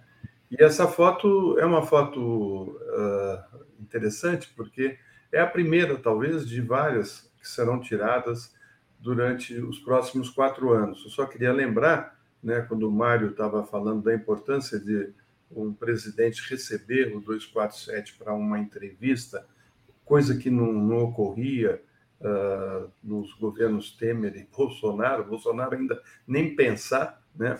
mas uh, esse espaço sempre reservado a, a essa a mídia corporativa, né? é importante a gente ver ali a Tereza, Helena, o Léo e o Lula, quatro grandes jornalistas com história no jornalismo brasileiro que entrevistaram Lula várias vezes, né, em vários momentos, e estão aí agora fazendo uma entrevista importante, porque além de ser a primeira entrevista ao vivo, é uma entrevista dada a quatro jornalistas. Uh, você tem visto muito é aquela coisa da entrevista individual, né? Então vai um jornalista ali e tenta uh, capitalizar para ele a entrevista. Que não, nós estamos capitalizando para o 247, né? não é para o jornalista. Poderia estar lá o Mário, poderia estar eu, poderia estar o Paulo, poderia estar o Alex. Não, está ali a equipe de jornalistas da TV Brasil em Brasília, da, da, do grupo que está ali todo dia acompanhando as questões no Congresso, acompanhando o Palácio do Planalto, acompanhando as decisões do Supremo eh, Tribunal Federal. Então, assim, uh, o Léo hoje colocou terno e gravata, que é uma coisa muito rara, né? é difícil ver o Léo de terno e gravata, mas desde que eu cheguei aqui, né, junto com o Mário, ele como diretor institucional e eu como diretor na área do jornalismo, uh, a gente tem sido uh, recebido e convidado para conversar com muita gente importante. Outro dia mesmo, eu e o Mário e o Léo estávamos conversando com o presidente da Fiesp. Né? Uma conversa longa com ele, trocando ideias. Não foi uma entrevista, foi uma conversa de troca de informações. Outro dia também estive junto com o Léo conversando uh, com o Gilberto Kassab, um político conservador, mas importante, porque uh, representa uma força política que é, é, é, é necessária para a democracia, é necessário para nós termos esse contato. E ele nos convidou para ir na casa dele, tomar um café e trocar ideias. E nós fomos. Também não foi uma entrevista, foi uma troca de ideias. O prefeito de São Paulo também outro dia nos convidou para um almoço. Né? Nós fomos almoçar, trocar ideias, conhecer, saber o que estão. É, faz parte da cobertura do jornalismo né? Ah, e, eles percebem que uh, o 247, um, um veículo de centro-esquerda, uh, tem que ser respeitado, tem que ser uh, ouvido. Né? Isso é muito importante. Nós só vamos crescer dessa maneira dentro do sistema democrático, fazendo um jornalismo né, uh, com posições muito claras, porque todos aqui, todos que estão aqui, né, os grandes jornalistas passaram pelas redações de, de empresas conservadoras. Eu passei minha, minha vida quase toda trabalhando nas grandes empresas, uh, uh, tanto do, do, jornalismo impresso como uh, o eletrônico, como a gente dizia lá atrás. Né? Trabalhei em rádio, trabalhei em, em várias emissoras de TV, trabalhei na imprensa escrita, né? E, e, pela primeira vez eu tenho liberdade de falar aquilo que eu penso, aquilo que a, a maneira como eu interpreto o que está ocorrendo, né? De uma maneira sem ficar com as amarras dos interesses econômicos e políticos desses grandes grupos que se instalaram no país desde a proclamação da República. Né? E, então, eles têm um, pensamento muito uh, atrasado, alguns deles, né? e isso a gente vê uh, acompanhando a, a, própria cobertura histórica do Brasil. Você, outro dia, eu fui ali no, no jornal O Globo e estava lá o, o jornal O Globo uh, condenando o 13 terceiro salário, achando que era um absurdo aquilo. 13 terceiro salário é um absurdo, é uma afronta, o país não vai ter condições de pagar o 13 terceiro salário. Ou seja, todos os avanços sociais são sempre criticados. Mas quando você abre a caixa para salvar banco, para salvar essas empresas da falência, como já ocorreu com algumas delas, eu não vou nem uh, nominar aqui para não criar problemas, mas muitas delas só estão funcionando hoje porque tiveram socorro inclusive dos governos progressistas. Então, hoje, nós estamos ocupando o nosso lugar de direito pela importância que o 247 tem uh, na, na, na, mídia, na, no, no, jornalismo de ponta, e o, o, a, a, o que está ocorrendo ali dentro do Palácio do Planalto é, é um trabalho de equipe. São, são cinco câmeras né, tem um, uma transmissão ao vivo uh, pela internet, né, tudo uh, montado com o maior carinho, com, com muito esforço e, lógico, com poucos recursos financeiros. Por isso, a gente às vezes fica pedindo para vocês aqui, quem puder se torne membro, quem puder uh, contribua, né? quem, quem não puder dá um like, enfim, porque nós não temos aqui também grandes patrocinadores, né? Vocês que nos acompanham, né? 1 milhão e 200 mil uh, seguidores que a gente tem aqui na TV, aqueles que assinam uh, o nosso portal, são vocês que garantem esse jornalismo de ponta e que ele, no, no, no fim dos quatro anos do governo Lula, esteja no lugar que ele merece, disputando audiência com os, os grandes veículos conservadores. Muito bom, Florestan, você lembrar desse esforço né, técnico também, porque nós não temos é, grande orçamento e é uma, um avanço para a gente fazer uma transmissão ao vivo desse porte. Né? E o Mário Vitor, ele falou é, que o presidente Lula está é, tentando cumprir ali as promessas de campanha, né? mas com uma dificuldade grande, né? As dificuldades são enormes. Aí eu queria que vocês falassem um pouco quais são os principais desafios do governo Lula nesse, é, nesse esforço, né, Mário Vitor? É, tem tanta coisa para a gente falar disso, né? E aí, é, como é que o. Está fechado, Mário Vitor, seu, seu. É, desculpe. É, essa pergunta é chave, Daphne. Essa é a questão eu acho que o presidente Lula não pensa em outra coisa a não ser isso. Todos os dias da vida dele, todas as horas, todos os minutos. E não falta gente para lembrá-lo disso, inclusive nós. É... Eu queria só dizer, ainda antes de responder, eu queria só dizer o seguinte: essa entrevista de hoje e o que ela significa é, implica é, dizer também para nós mesmos a enorme responsabilidade que cai sobre os nossos ombros da nossa equipe, do nosso, do nosso pessoal do 247, não é? Nós é, somos é, também depositários de uma enorme credibilidade, não só do presidente Lula, do Palácio do Planalto, do governo, é, da frente que o elegeu, digamos que nós somos um dos líderes dessa frente, né, em termos de veículo de comunicação, uma referência mesmo, é, mas a, a, responsabilidade junto ao público. Né? Há uma enorme adesão, torcida, participação do nosso público com é, é, as nossas ações. Então, eu queria dizer o seguinte: para nós, o importante é nos focarmos o tempo todo na, no cumprimento do nosso compromisso com o público, na fidelidade ao público, nas esperanças, nas, nos compromissos com essa, com essa enorme comunidade que vem, nós temos construído ao longo desse tempo. É, só queria dizer isso, quer dizer, é uma enorme responsabilidade fazer um jornalismo sério, comprometido com as causas populares, com as causas é, democráticas, é, e, e, nós somos parte dessa esperança com a qual nós não podemos é, nos afastar jamais. O público, nosso foco tem que ser o público, a nossa comunidade, seus desejos, suas esperanças. Então, mas isso não é fácil, isso é um, um enorme esforço jornalístico e político também, de clareza política, de posicionamento político, mesmo que à custa de isolamentos, como nós já vivemos no passado, quando defendíamos muitas vezes solitariamente o presidente Lula, a, a, correndo todos os riscos necessários para isso e também a presidenta Dilma Rousseff. Agora, é, é, a sua questão é a questão central do governo Lula. O, o, o presidente Lula vem sendo acusado de estar re, re, é, repetindo ideias antigas. Você já, já reparou isso? A, a mídia conservadora, Florestan, vem falando que é, o governo Lula não tem criatividade, não lança novas ideias. Nem pode ter, gente, pelo amor de Deus. É preciso reconstruir aquilo que foi retirado do povo brasileiro ao longo de seis anos de massacre massacre pelos governos Temer e Bolsonaro.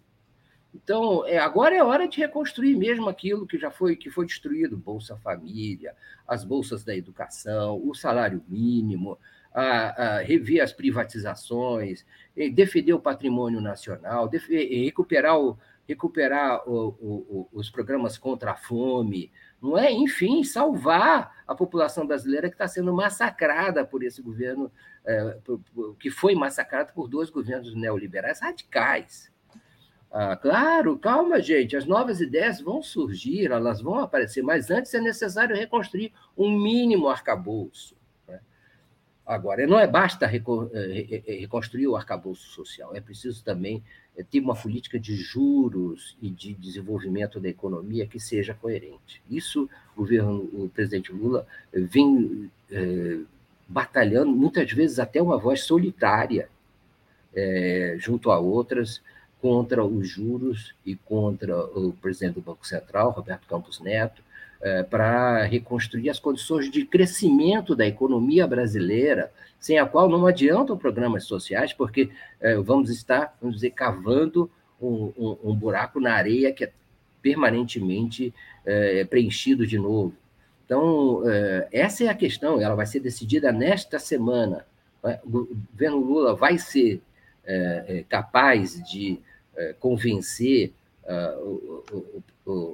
a entidade responsável por manter os juros mais altos do mundo, não é contra todas as opiniões dos melhores economistas do mundo, é, é isso que é, que é a resposta. E talvez é, esse, essa decisão dessa semana seja aquela que possa comprometer o futuro de todo o governo Lula, porque paralisar o primeiro, o primeiro ano de governo significa comprometer os quatro anos, inclusive submeter o, o, o governo a um uma pressão política, eleitoral é, e de opinião pública que pode ser é, é, muito grave, muito irresistível para o futuro dessa, dessa gestão. Então, não é banal o que está sendo decidido amanhã, não é? É ao contrário. É uma, como, como diria é, o próprio Putin a respeito da, da Rússia, o que está decidido, sendo decidido amanhã é uma questão existencial do próprio governo Lula em, ter, em torno das promessas que ele fez de campanha e das possibilidades de tirar o Brasil do atoleiro. Simplesmente isso. E o presidente Lula é o principal comprometido com isso. Basta ver suas declarações. Ele é o mais é, enfático uh, é, defensor de taxas de juro que sejam compatíveis com uh, o crescimento, geração de empregos, diminuição da miséria e da desigualdade. É, é isso que está sendo decidido. Muito bom, Mário. Mário deu uma travadinha aqui no final. Estou em comunicação direta com o Leonardo Atushi, né? Que já eles já estão lá posicionados lá no local da entrevista, é, mas parece que ainda vai demorar um pouquinho. Então continuem aqui conosco, que a gente vai acompanhando assim que for começar a entrevista. Eu vou encerrar aqui, vou avisar vocês e vocês vão ser redirecionados para o link da entrevista, que vai ser um outro link. E é ao vivo, tá, gente? Muita gente perguntando se é ao vivo. É ao vivo, sim. Então, a gente está esperando começar. Estava marcado para nove e meia, mas parece que vai atrasar um pouquinho. O como é que funciona, Daphne? Oi? Esse redirecionamento, como é que funciona? É, o próprio YouTube, ela, na verdade, a técnica da, da gente, né, o pessoal da técnica, consegue linkar esse, esse link aqui dessa entrevista com o próximo link, que é o da entrevista do presidente Lula. Então, é, normalmente eu encerro aqui, as pessoas veem aquele, aquela vinhetazinha de encerramento e já aparece para eles a, o novo link com a entrevista, tá? Não precisa Mas, fazer assim, nada. Não precisa fazer nada, é só continuar aqui. Então, é, é isso, é prático, né? Você não fica, precisa ficar procurando. É que né? são sistemas também diferentes, né? Porque a gente usa aqui uh, o StreamYard, né? E o que está sendo usado lá uh, no Palácio Planalto é um outro sistema, não sei qual, mas é outro. Mas vai é. ser uma conexão direta, né? Justamente para que vocês uh, possam acompanhar a entrevista ao vivo, né? E certamente a gente já imaginava que ia haver esse atraso, né? E então nós planejamos aqui uh, estender ou uh, reduzir o tamanho do, do Bom Dia, de acordo com uh, o tempo que, que levar ali para o presidente chegar, cumprimentar as pessoas, enfim, trocar uma ideia rápida. Né? O Lula gosta muito de abraçar um por um, gosta de, de, de, de trocar uma palavra antes do, do, do, início da entrevista. Então, assim, uh, houve ali um, um, um, trabalho da nossa equipe uh, incrível. Eu acompanhei conversei com o Léo, com o Lula, uh, eles mostraram imagens da, da todo o, o uh, cenário né, que foi montado ali, com, com, várias câmeras e uma boa iluminação. Enfim, a gente vai cumprir aqui o papel de, de fazer o melhor possível e, e, de maneira que você tenha a informação ao vivo, ou seja, não é uma entrevista gravada que pode ser editada, que pode colocar ou tirar qualquer coisa, né? Enfim, isso eh, não, não ocorreria porque nós não fazemos isso, mas ela é importante vocês saberem que é ao vivo e, e, e que uh, a nossa equipe vai no nosso portal uh, fazer várias retrancas durante a entrevista. Quem está chegando já vai chegar pelo portal e ver matérias que vão sair simultaneamente com a, a, a entrevista em curso. Né? É, uma, é, uma, é um trabalho puxado para nós hoje né? Toda a nossa equipe está mobilizada nessa manhã para fazer uma, uma, um bom trabalho, né? e, e certamente o que uh, nos, nos preocupa é que tudo saia dentro do, do esperado, né? com, com um sinal limpo, claro, e que uh, toda, todos que acompanharem, os que são progressistas e os que não são progressistas, possam uh, acompanhar essa, essa importante entrevista do Lula. Eu acho que o Mário falou uma coisa importante, né? Um, um nó uh, grave que nós temos, que é a questão de ter um presidente do Banco Central ligado ao Paulo Guedes e ao Bolsonaro, né? um sujeito pouco confiável, né? É, que cai no, no, nas graças do mercado, porque ele faz exatamente aquilo que o mercado quer. E tem um custo altíssimo para o país pagar a maior taxa de juros do planeta, né? E uh, acho que o Brasil deveria aprender um pouco com o que está acontecendo na França, né? Por conta da, da, do aumento da idade para a aposentadoria lá na França, uma mobilização popular de todos, de esquerda, direita, senta todo mundo na rua reclamando, porque é o nosso futuro. Essa taxa de juros não é direita ou esquerda, é nós vamos ter uma vida melhor ou não. É disso que se trata. E as pessoas não vão receber isso de mão beijada. Elas têm que brigar por isso, elas têm que lutar por isso. Nada é dado de graça. Nós temos que lutar para conquistar esses avanços.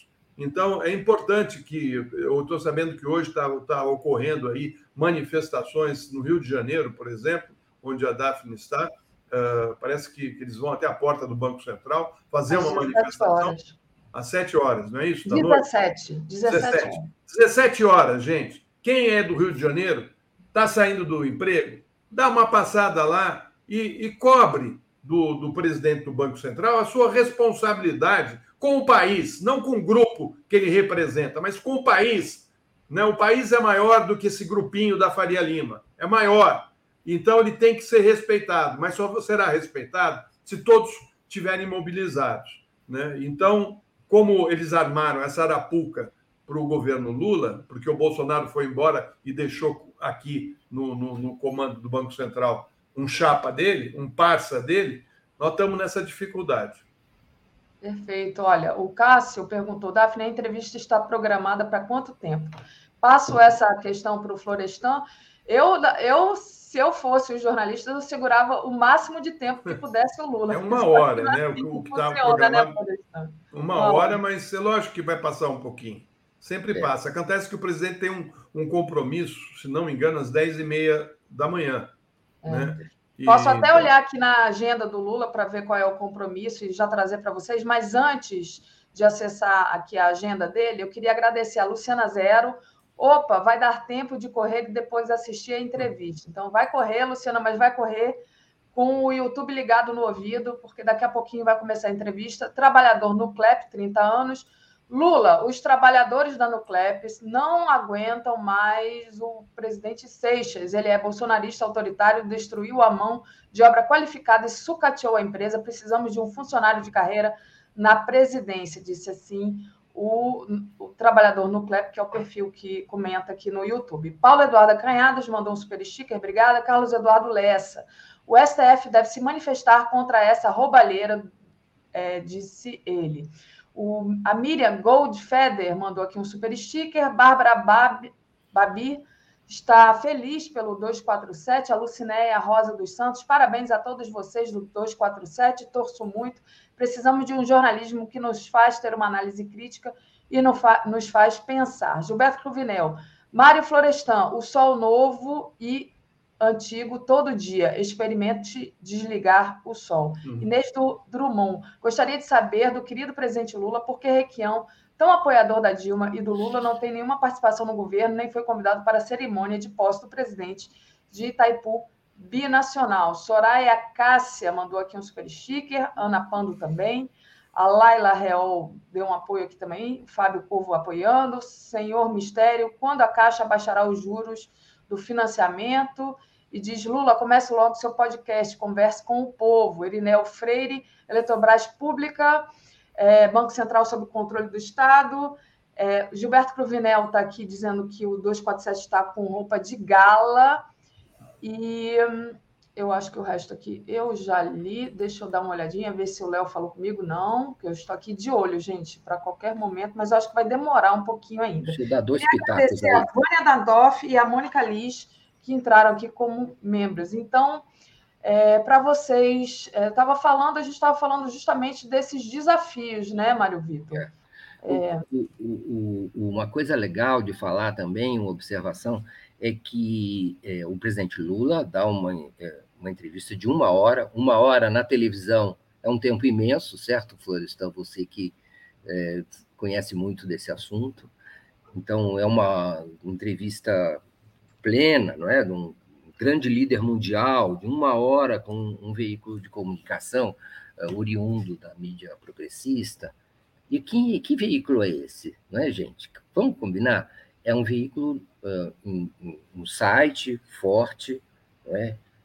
presente nas redes sociais, e uma televisão no YouTube. All News, 24 horas, All News. É, é um novo modelo jornalístico que é reconhecido pelo presidente Lula de forma institucional pelo governo dele, que se impôs é, na contramão da tradição do que vem acontecendo é, com as grandes televisões, os grandes veículos que experimentam uma relativa decadência e queda de audiência. Então, é também o advento de um novo tipo de jornalismo alcançando uma dimensão institucional inédita inédita para, vamos dizer, veículos que se é, é, afirmam no YouTube é, e nas redes sociais, de maneira geral, é, que é um marco também histórico, não é? É uma espécie de é, é, coisa inédita em termos de aquisição institucional no YouTube e de reconhecimento dessas novas formas de veiculação de notícias eh, e desse novo jornalismo que nós, eh, liderados pelo pelo Léo Atush, viemos criando ao longo desse tempo. Então, é um marco histórico também para esse tipo, esse novo modelo, né? É, é, eu queria dizer isso também porque isso tem a ver com a discussão que vem sendo feita a respeito a respeito da, da restrição não é, dessas novas plataformas que, é, que vem sendo discutida uma espécie de punição para as plataformas por veicular conteúdos ou, ou, ou, conteúdos de terceiros. Não é? Isso uh, o 247 e outros veículos podem ser penalizados justamente nesse momento em que um novo ambiente se respira na comunicação brasileira, em que novas vozes, em que um contraditório pode sim se estabelecer. Então, de certa maneira, o, essa entrevista é uma afirmação de que é possível esse tipo de jornalismo, mas que ele também precisa ser preservado, ele também precisa ser protegido das ameaças que surgem é, é, contra a veiculação de conteúdos de terceiros, e nesse caso, terceiros somos nós, não é? essa, essa nossa voz, essa nossa visão que está é, crescendo, que vem nascendo e crescendo, e que precisa ser protegida das ameaças legais que, é, inclusive dentro do Congresso Nacional, no próprio Judiciário, se insinuam sobre esse tipo de modelo jornalístico, só possível por causa das plataformas, só possível por causa das novas tecnologias, mas que hoje tem um momento histórico.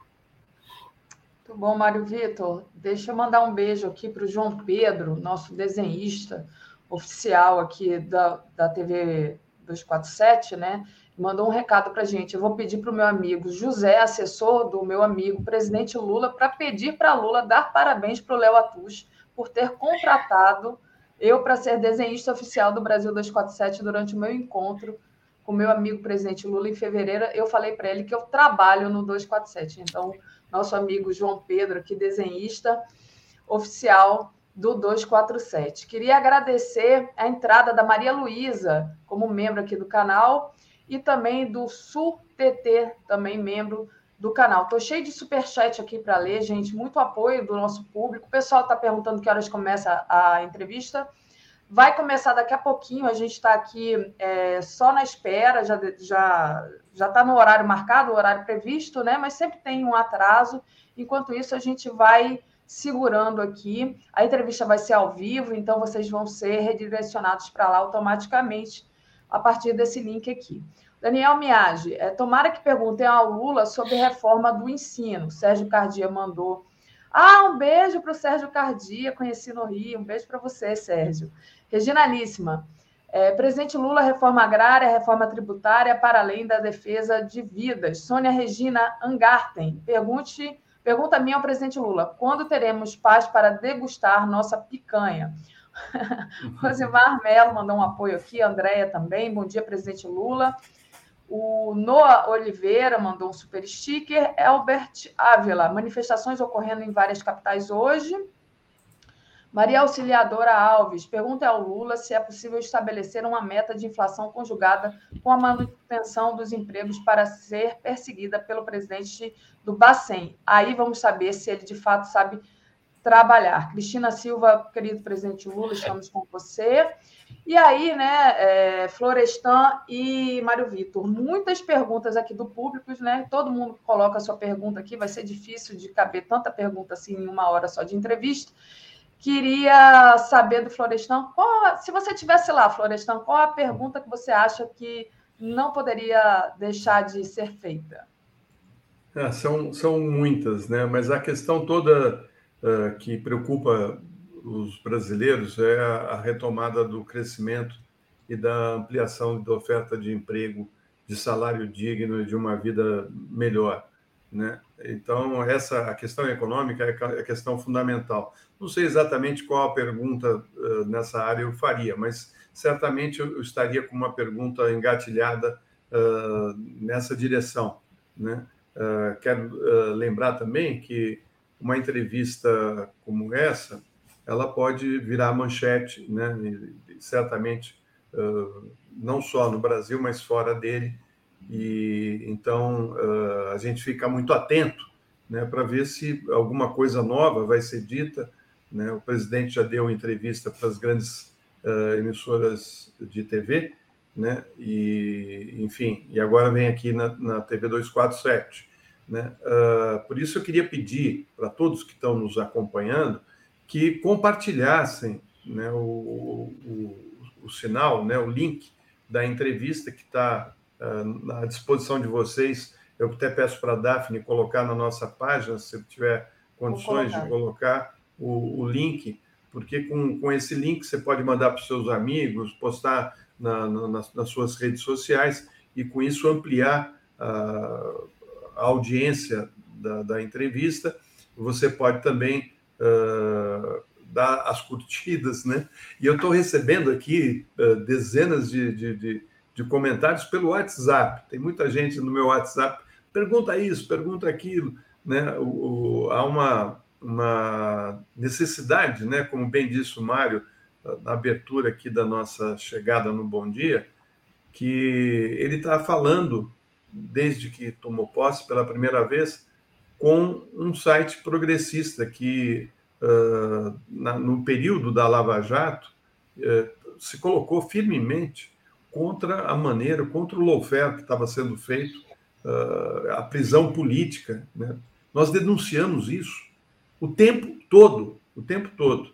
Né? Tá aí, olha, para quem quiser Uh, eu coloquei aqui nos comentários, tá? É, o link tá. da entrevista, mas vocês que estão aqui, vocês vão diretamente para lá assim que acabar aqui. Então não precisa clicar no é. link, é só para se quiserem compartilhar para os amigos, né? Isso. Isso. Então, e, a, a, como eu estava dizendo, nós uh, tivemos o tempo todo do lado dele. Vocês sabem disso, vocês que acompanham 247, e há uma necessidade da gente uh, saber as questões que nos tocam, né, que nos mobilizaram nesses últimos fatídicos sete anos, né, desde a, do, do impeachment injusto e ilegal da presidente Dilma Rousseff e a prisão também ilegal do presidente Lula. Né? Há uma expectativa do nosso campo progressista que, que não é pequeno, é grande. Né? Eu costumo repetir isso. Uh, o, Brasil uh, tem sempre, desde, desde a redemocratização, um candidato de centro-esquerda disputando firme uh, a eleição presidencial. O presidente Lula, o tempo todo, teve entre os primeiros, né? Você não era o primeiro, era o segundo né, a, a presidenta Dilma. Enfim, nós temos hoje pelo menos metade ou mais da metade dos brasileiros eh, que votam com os progressistas. Então, eh, nada mais justo que a gente tenha uma mídia que tem um viés progressista. E, e, aí eu incluo várias, né? a, revista Fórum, o DCM, uh, enfim, são, são vários sites progressistas que merecem ter um espaço maior. E a gente vê muito isso, o Mário sabe, porque ele foi ombudsman da Folha, que na Europa, principalmente, você tem uh, muitos uh, veículos de centro-esquerda, progressistas. E é importante, inclusive, para a sociedade, uh, ter informações e, e, e análises que possam levar a, conclusões mais amplas e mais seguras do que está sendo feito nos seus países. Por isso é fundamental a gente ter uma mídia progressista de centro-esquerda, esquerda, forte, né? do tamanho do eleitorado que nós temos. Né? Então, há essa expectativa imensa hoje do, do, grupo progressista, que certamente vai acompanhar essa entrevista. Eu uh, tive várias vezes com o presidente Lula desde a época que ele, ele era presidente do Sindicato uh, dos Metalúrgicos do ABC.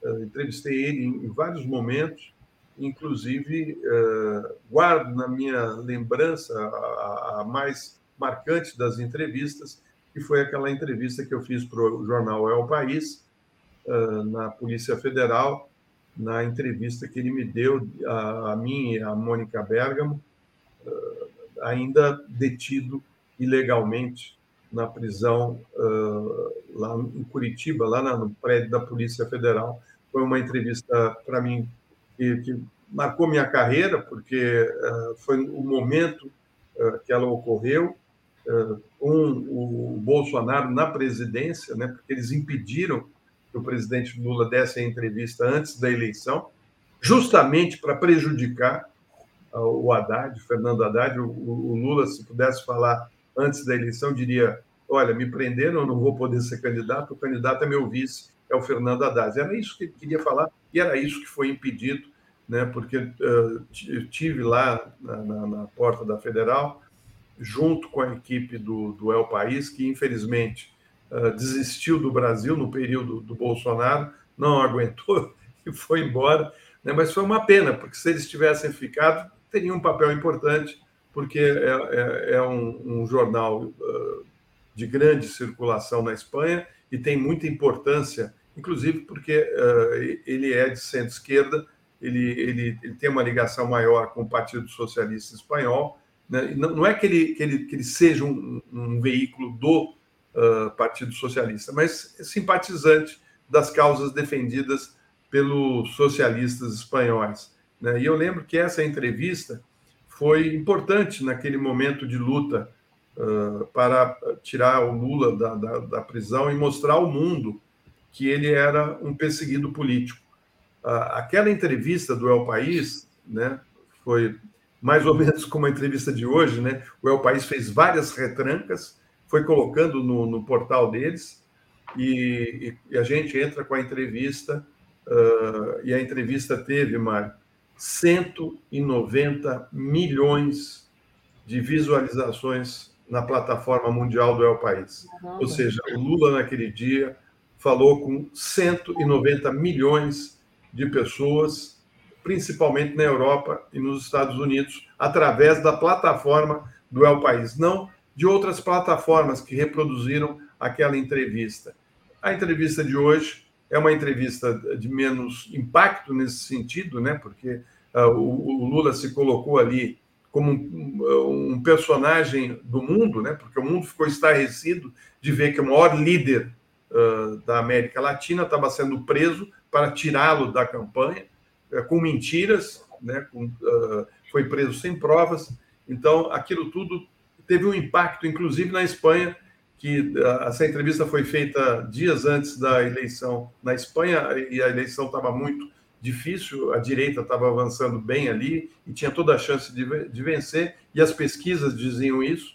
E não é que os socialistas ganham aquela, entrevista, aquela, aquela eleição depois que a entrevista do Lula ocupou as primeiras páginas dos jornais espanhóis, quando eles perceberam que eles podiam ser vítima do mesmo que estava ocorrendo aqui no Brasil enfim, eu estou fazendo aqui suposições, não tem nada que comprove isso. Mas uh, a expectativa é grande, né, Mário? Muito bom. Mário, antes de você falar, deixa eu só agradecer o pessoal aqui que estão com muito superchat Perfeito. acumulado. Então, senão a gente vai juntando aí, depois fica uma leitura do superchat muito extensa. Nina Schobenbau House. Parabéns, equipe 247. Muito bom pertencer a essa comunidade. Digam a Lula para não levar o Alckmin para a China. É melhor para o Brasil que ele fique aqui de presidente. Não confio no Arthur Lira. Questão, né? O Arthur Lira desistiu de viajar, né? Não sei se vocês é, viram isso. Madeirada é, Brasil. Tem uma questão aí para responder para ele: é o seguinte: não é bom e não é comum presidente e vice-presidente viajarem juntos. Uhum. Por uma questão até de segurança, se um ocorre um acidente ou, ou qualquer coisa, é, é, é, o que você falou, é melhor que o, o, presidente fique. E geralmente é o que acontece. O Madeirada dá parabéns aqui, aguarda o nosso presidente, dizer para vocês que vai começar ao vivo e está tendo um atrasozinho, mas já vai começar. O, continuem aqui. O professor Alexandre Cirieiro, fato histórico, 247, o primeiro site de esquerda a entrevistar um presidente do Brasil. Agora só falta unir os demais sites progressistas para ampliarmos nossa força, Vermelho Pimenta, Lula precisa falar semanalmente com o povo. Luiz Fernando Santos apoia a gente aqui. Edson Antunes, está faltando montar os conselhos populares, é urgente. Agnaldo Vidal dá um apoio, manda um apoio. João Prado Ribeiro Campos, Lula, avante. José Manuel Martins, sugira ao presidente Lula a criação do programa Luz Solar para Todos, para ser instalado nas novas casas populares, nas existentes e nas comunidades que traria benefícios para empresas e trabalhadores. Glauciele Avelar. Presidente Lula, não aguentamos mais essa gestão do terror que está no Nuclep. Ah, essa do Nuclep é, eu já havia lido, né? Ah, não, mas foi um outro perfil, né? Uma outra sobre o Nuclep também. O pessoal da Nuclep está todo aqui conosco. Nós votamos e fomos para a rua defender a democracia porque acreditamos que o trabalhador, como o senhor, vai ser valorizado. Precisamos do senhor. Desde Azevedo. Vai ter perguntas sobre a comunicação e ministros? É, Ali Oliveira manda um super sticker. Chico, Lula deve fazer uma mega inauguração da transposição do Rio São Francisco, cunhar o nome definitivamente, mesmo que tenha que terminar 100 metros de obra. O pai da obra, disse ele. Desde Azevedo pergunta se vai ter é, pergunta sobre a comunicação.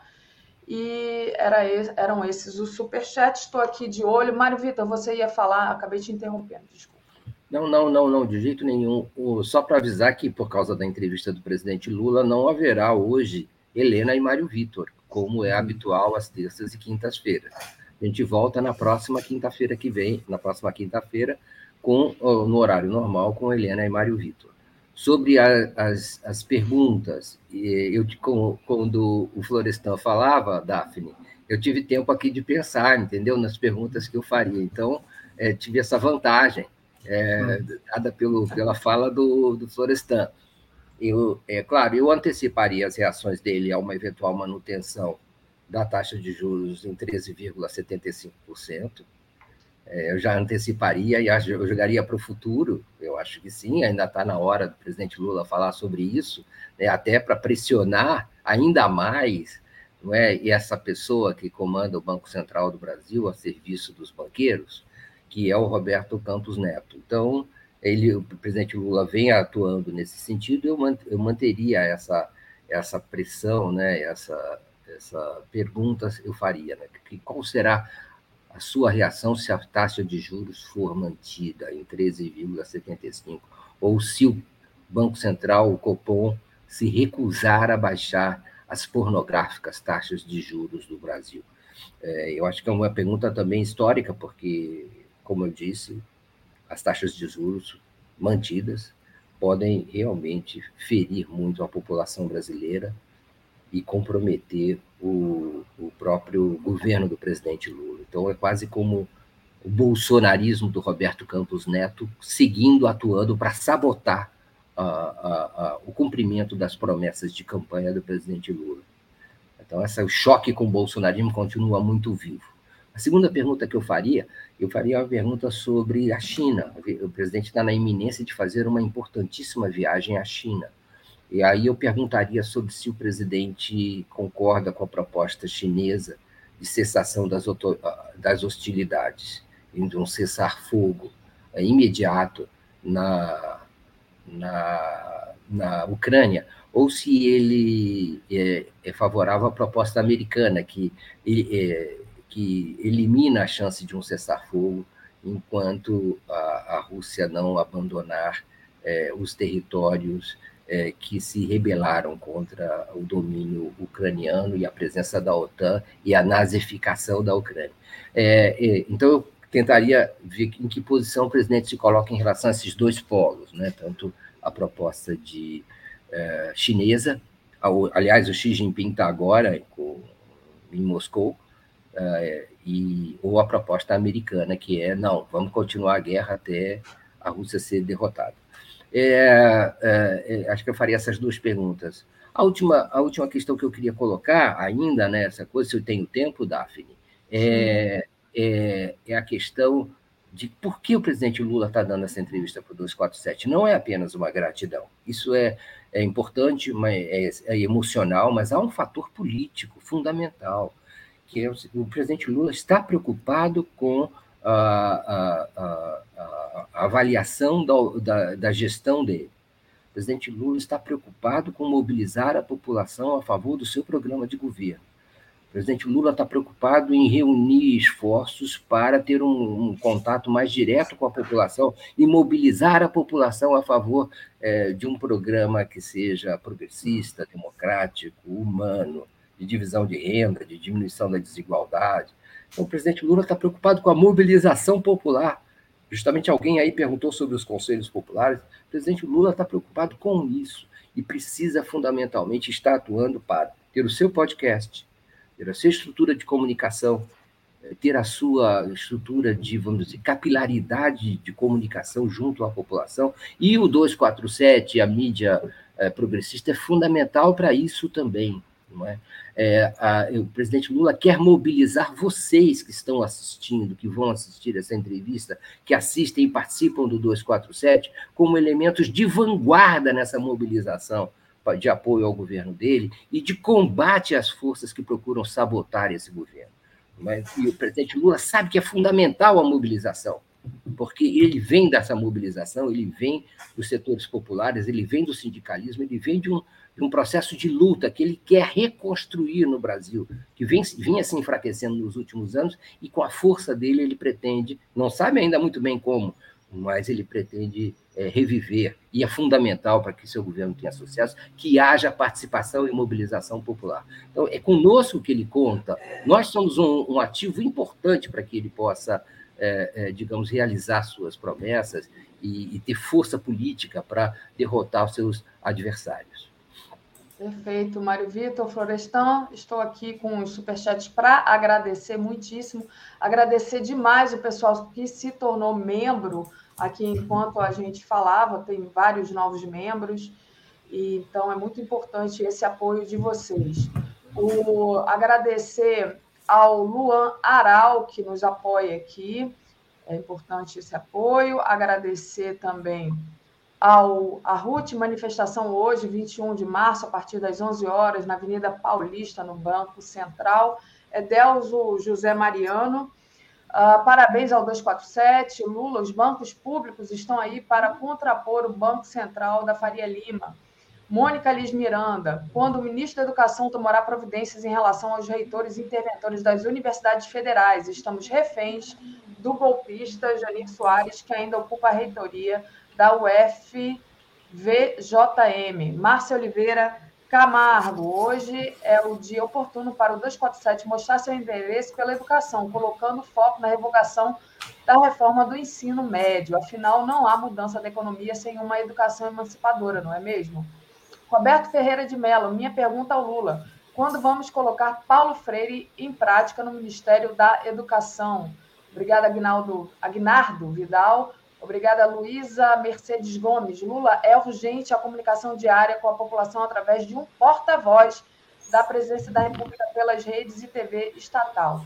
João Alberto Kerber.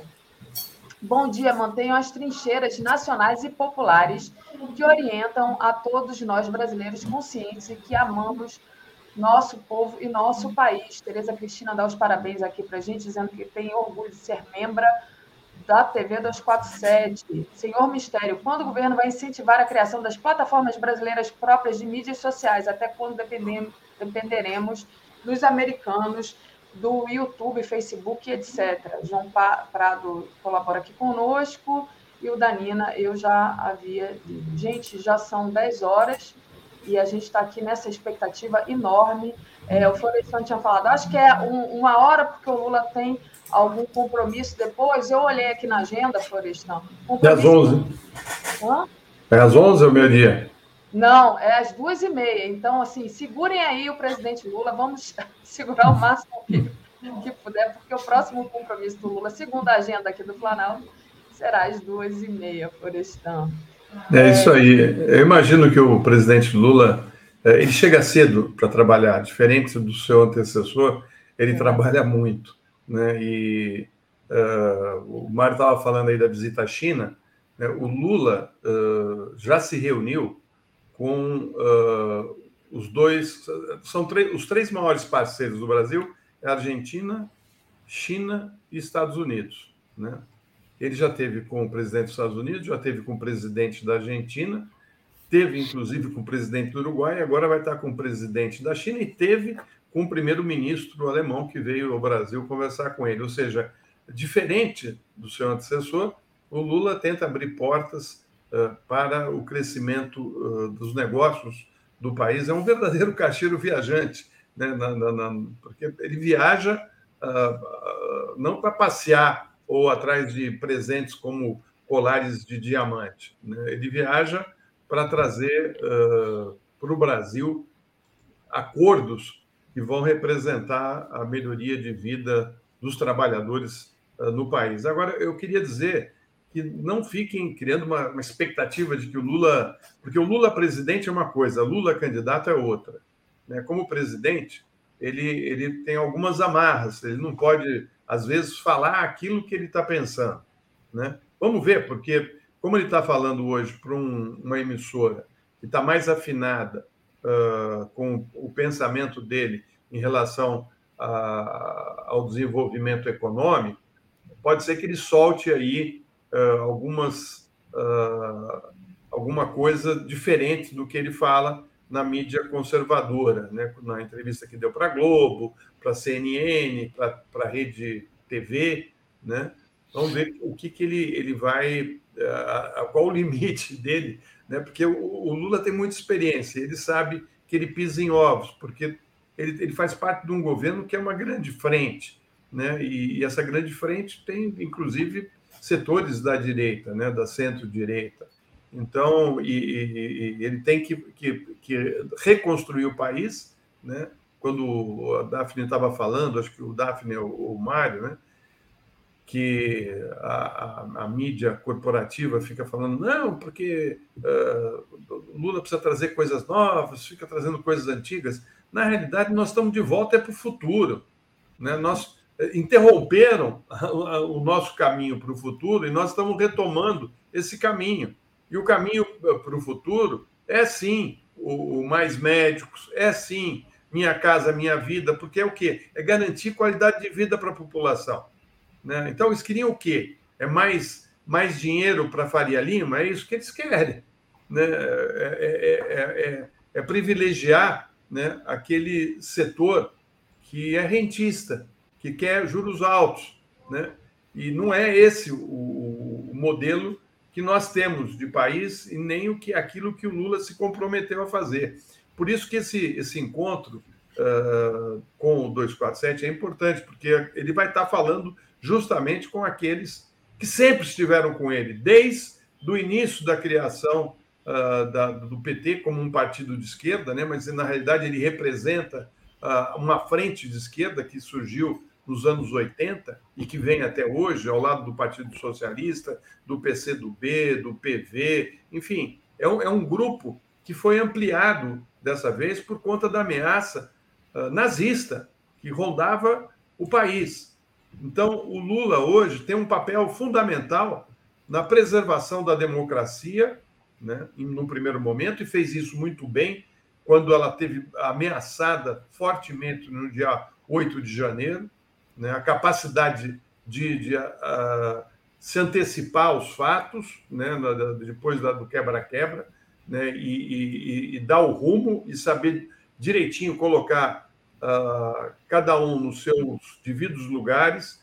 Né, uh, teve o apoio do Supremo, do Congresso e de todos os governadores do país contra aquela afronta que ocorreu, aquele ato terrorista que nós uh, vimos e que o mundo viu estarrecido no dia 8 de janeiro.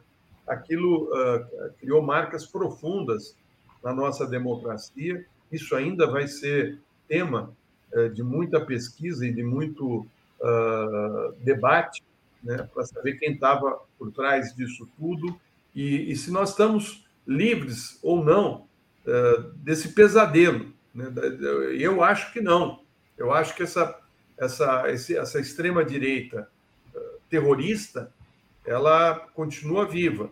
E cabe aos governos democráticos que venceram as eleições, eh, as últimas eleições, eh, responderem firmemente na, na defesa da, da, da, das democracias nos seus países. Né? E eu espero que, que os americanos, né, principalmente o governo Biden, uh, tenham consciência do tamanho do problema que foi criado, inclusive uh, exportado dos Estados Unidos para o Brasil e outros países. Né?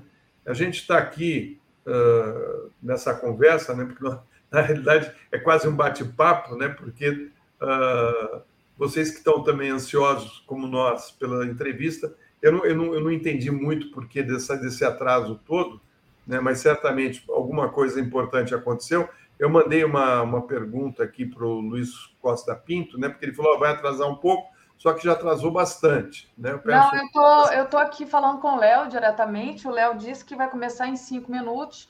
Eles então... estão montando os microfones lá. Então tá tudo certo, já já já vai começar. Estou aqui com o celular, inclusive, é, olhando para ele o tempo todo, porque assim que for começar, o Léo vai me dar um ok e eu vou fechar aqui. Vocês vão ser diretamente é, direcionados para lá. Florestan e Mário Vitor, deixa eu, por último, aqui agradecer ao João Prado Ribeiro, que diz Avante Lula, obrigada, João Prado. Vanessa Viaro, uh, bom dia, presidente. O que falta para o piso salarial da enfermagem? Estamos nessa luta há décadas. O que falta para a valorização desse trabalhador? Assina a nossa MP, Enfermagem Brasileira pede socorro. A Karen Walter manda aqui um super sticker. Maria Socorro, membros, Pix, Superchats, likes, vamos compartilhar. A Deise Azevedo, povo não, é, povo não taxa de juros, não aguenta, né? Você tem que falar todo dia. Estela Mares, é, a estatal no CLEP está de greve, pedimos a saída do presidente militar de seus comissionados, pedimos socorro, somos ameaçados todos os dias, 50% dos cargos de gerência são de militares da Marinha. Lula, socorro. João Gabarra dá um, mandam aqui um apoio para a gente. É, então, Mário Vitor, Vamos aqui, estamos nessa. Daqui a cinco minutos estaremos começando aqui a entrevista do presidente Lula. Um detalhe que eu queria dizer é o seguinte: o presidente Lula, sempre nos contatos pessoais, pede que a mídia progressista é, avance em termos de construção de uma linguagem, de, uma, uh, de um porte uh, institucional, jornalístico, que possa fazê-la competir com os uh, veículos tradicionais de comunicação. O presidente Lula sente essa, essa ânsia de nos eh, promover. E, claro que nós fazemos isso na medida das nossas possibilidades econômico-financeiras, do apoio que recebemos, é, da popularidade do apoio do público. E, veia, e estamos fazendo isso paulatinamente, de maneira segura, constante e firme, é, como a entrevista de hoje é, demonstra. Mas também o presidente Lula não só cobra, como ele também se compromete, vindo ao 247, dando, concedendo essa entrevista, se comprometendo com essa construção e participando dela. Então, é, a gente só pode também agradecer o presidente Lula por, essa, por esse compromisso, por esse empenho é, e por esse reconhecimento que ele concede à TV 247 e ao 247 de maneira geral. É claro que também é preciso dizer a qualidade desses entrevistadores de hoje, né? Tereza Cruvinel, é, uma das fundadoras da TV Brasil, do, da EBC, né? o grande repórter Luiz Costa Pinto, é, não é responsável por grandes furos, não é na, na no jornalismo brasileiro, um importantíssimo é, repórter é, e também um dos líderes da sucursal de Brasília do 247. E a Helena Chagas, não é, ex-ministra da Secretaria de Comunicação da, presidente, da Presidência da República no tempo da presidenta Dilma Rousseff, minha, minha colega no, no Helena e Mário Vitor, com quem eu tenho o privilégio de partilhar. Então, é, também com uma grande experiência em vários veículos de comunicação, um, um exemplo também de retidão jornalística competência. Então, é, é, é também esse peso do jornalismo do 247 que abriga hospeda reúne essa qualidade jornalística que também está sendo reconhecida nesse momento. Daphne. Muito bom, gente. Estamos aqui no, aguardando, né? Estou aqui é, já com o link aberto, é, perguntando para o Léo se eu encerro ou não. Ele ainda não viu a mensagem, quer dizer, estão ainda ali montando, né? O pessoal está perguntando, e o Atush? O Atush está lá, gente. O Atush está lá com a Tereza Cruvinel, com a Helena Chagas, com o Lula Costa Pinto. Né? Então, são quatro jornalistas que vão entrevistar. Queria agradecer a Patrícia Nogueira de Souza, que entrou aqui como membro. Ó, é... Não, me confundi aqui, achei que era o Léo falando comigo, mas é a Regina Zappa. Muita gente falando comigo. é, o pessoal está dizendo começou, não começou ainda. Eu estou aqui com o link aberto e aí vocês vão ser redirecionados, né? Estou só esperando aqui a confirmação do Léo. Opa, começou, gente. Vou encerrar aqui. Vamos lá. Tá? Encerrando. Tchau, gente. Tchau, gente. Tchau. Boa entrevista. Boa entrevista.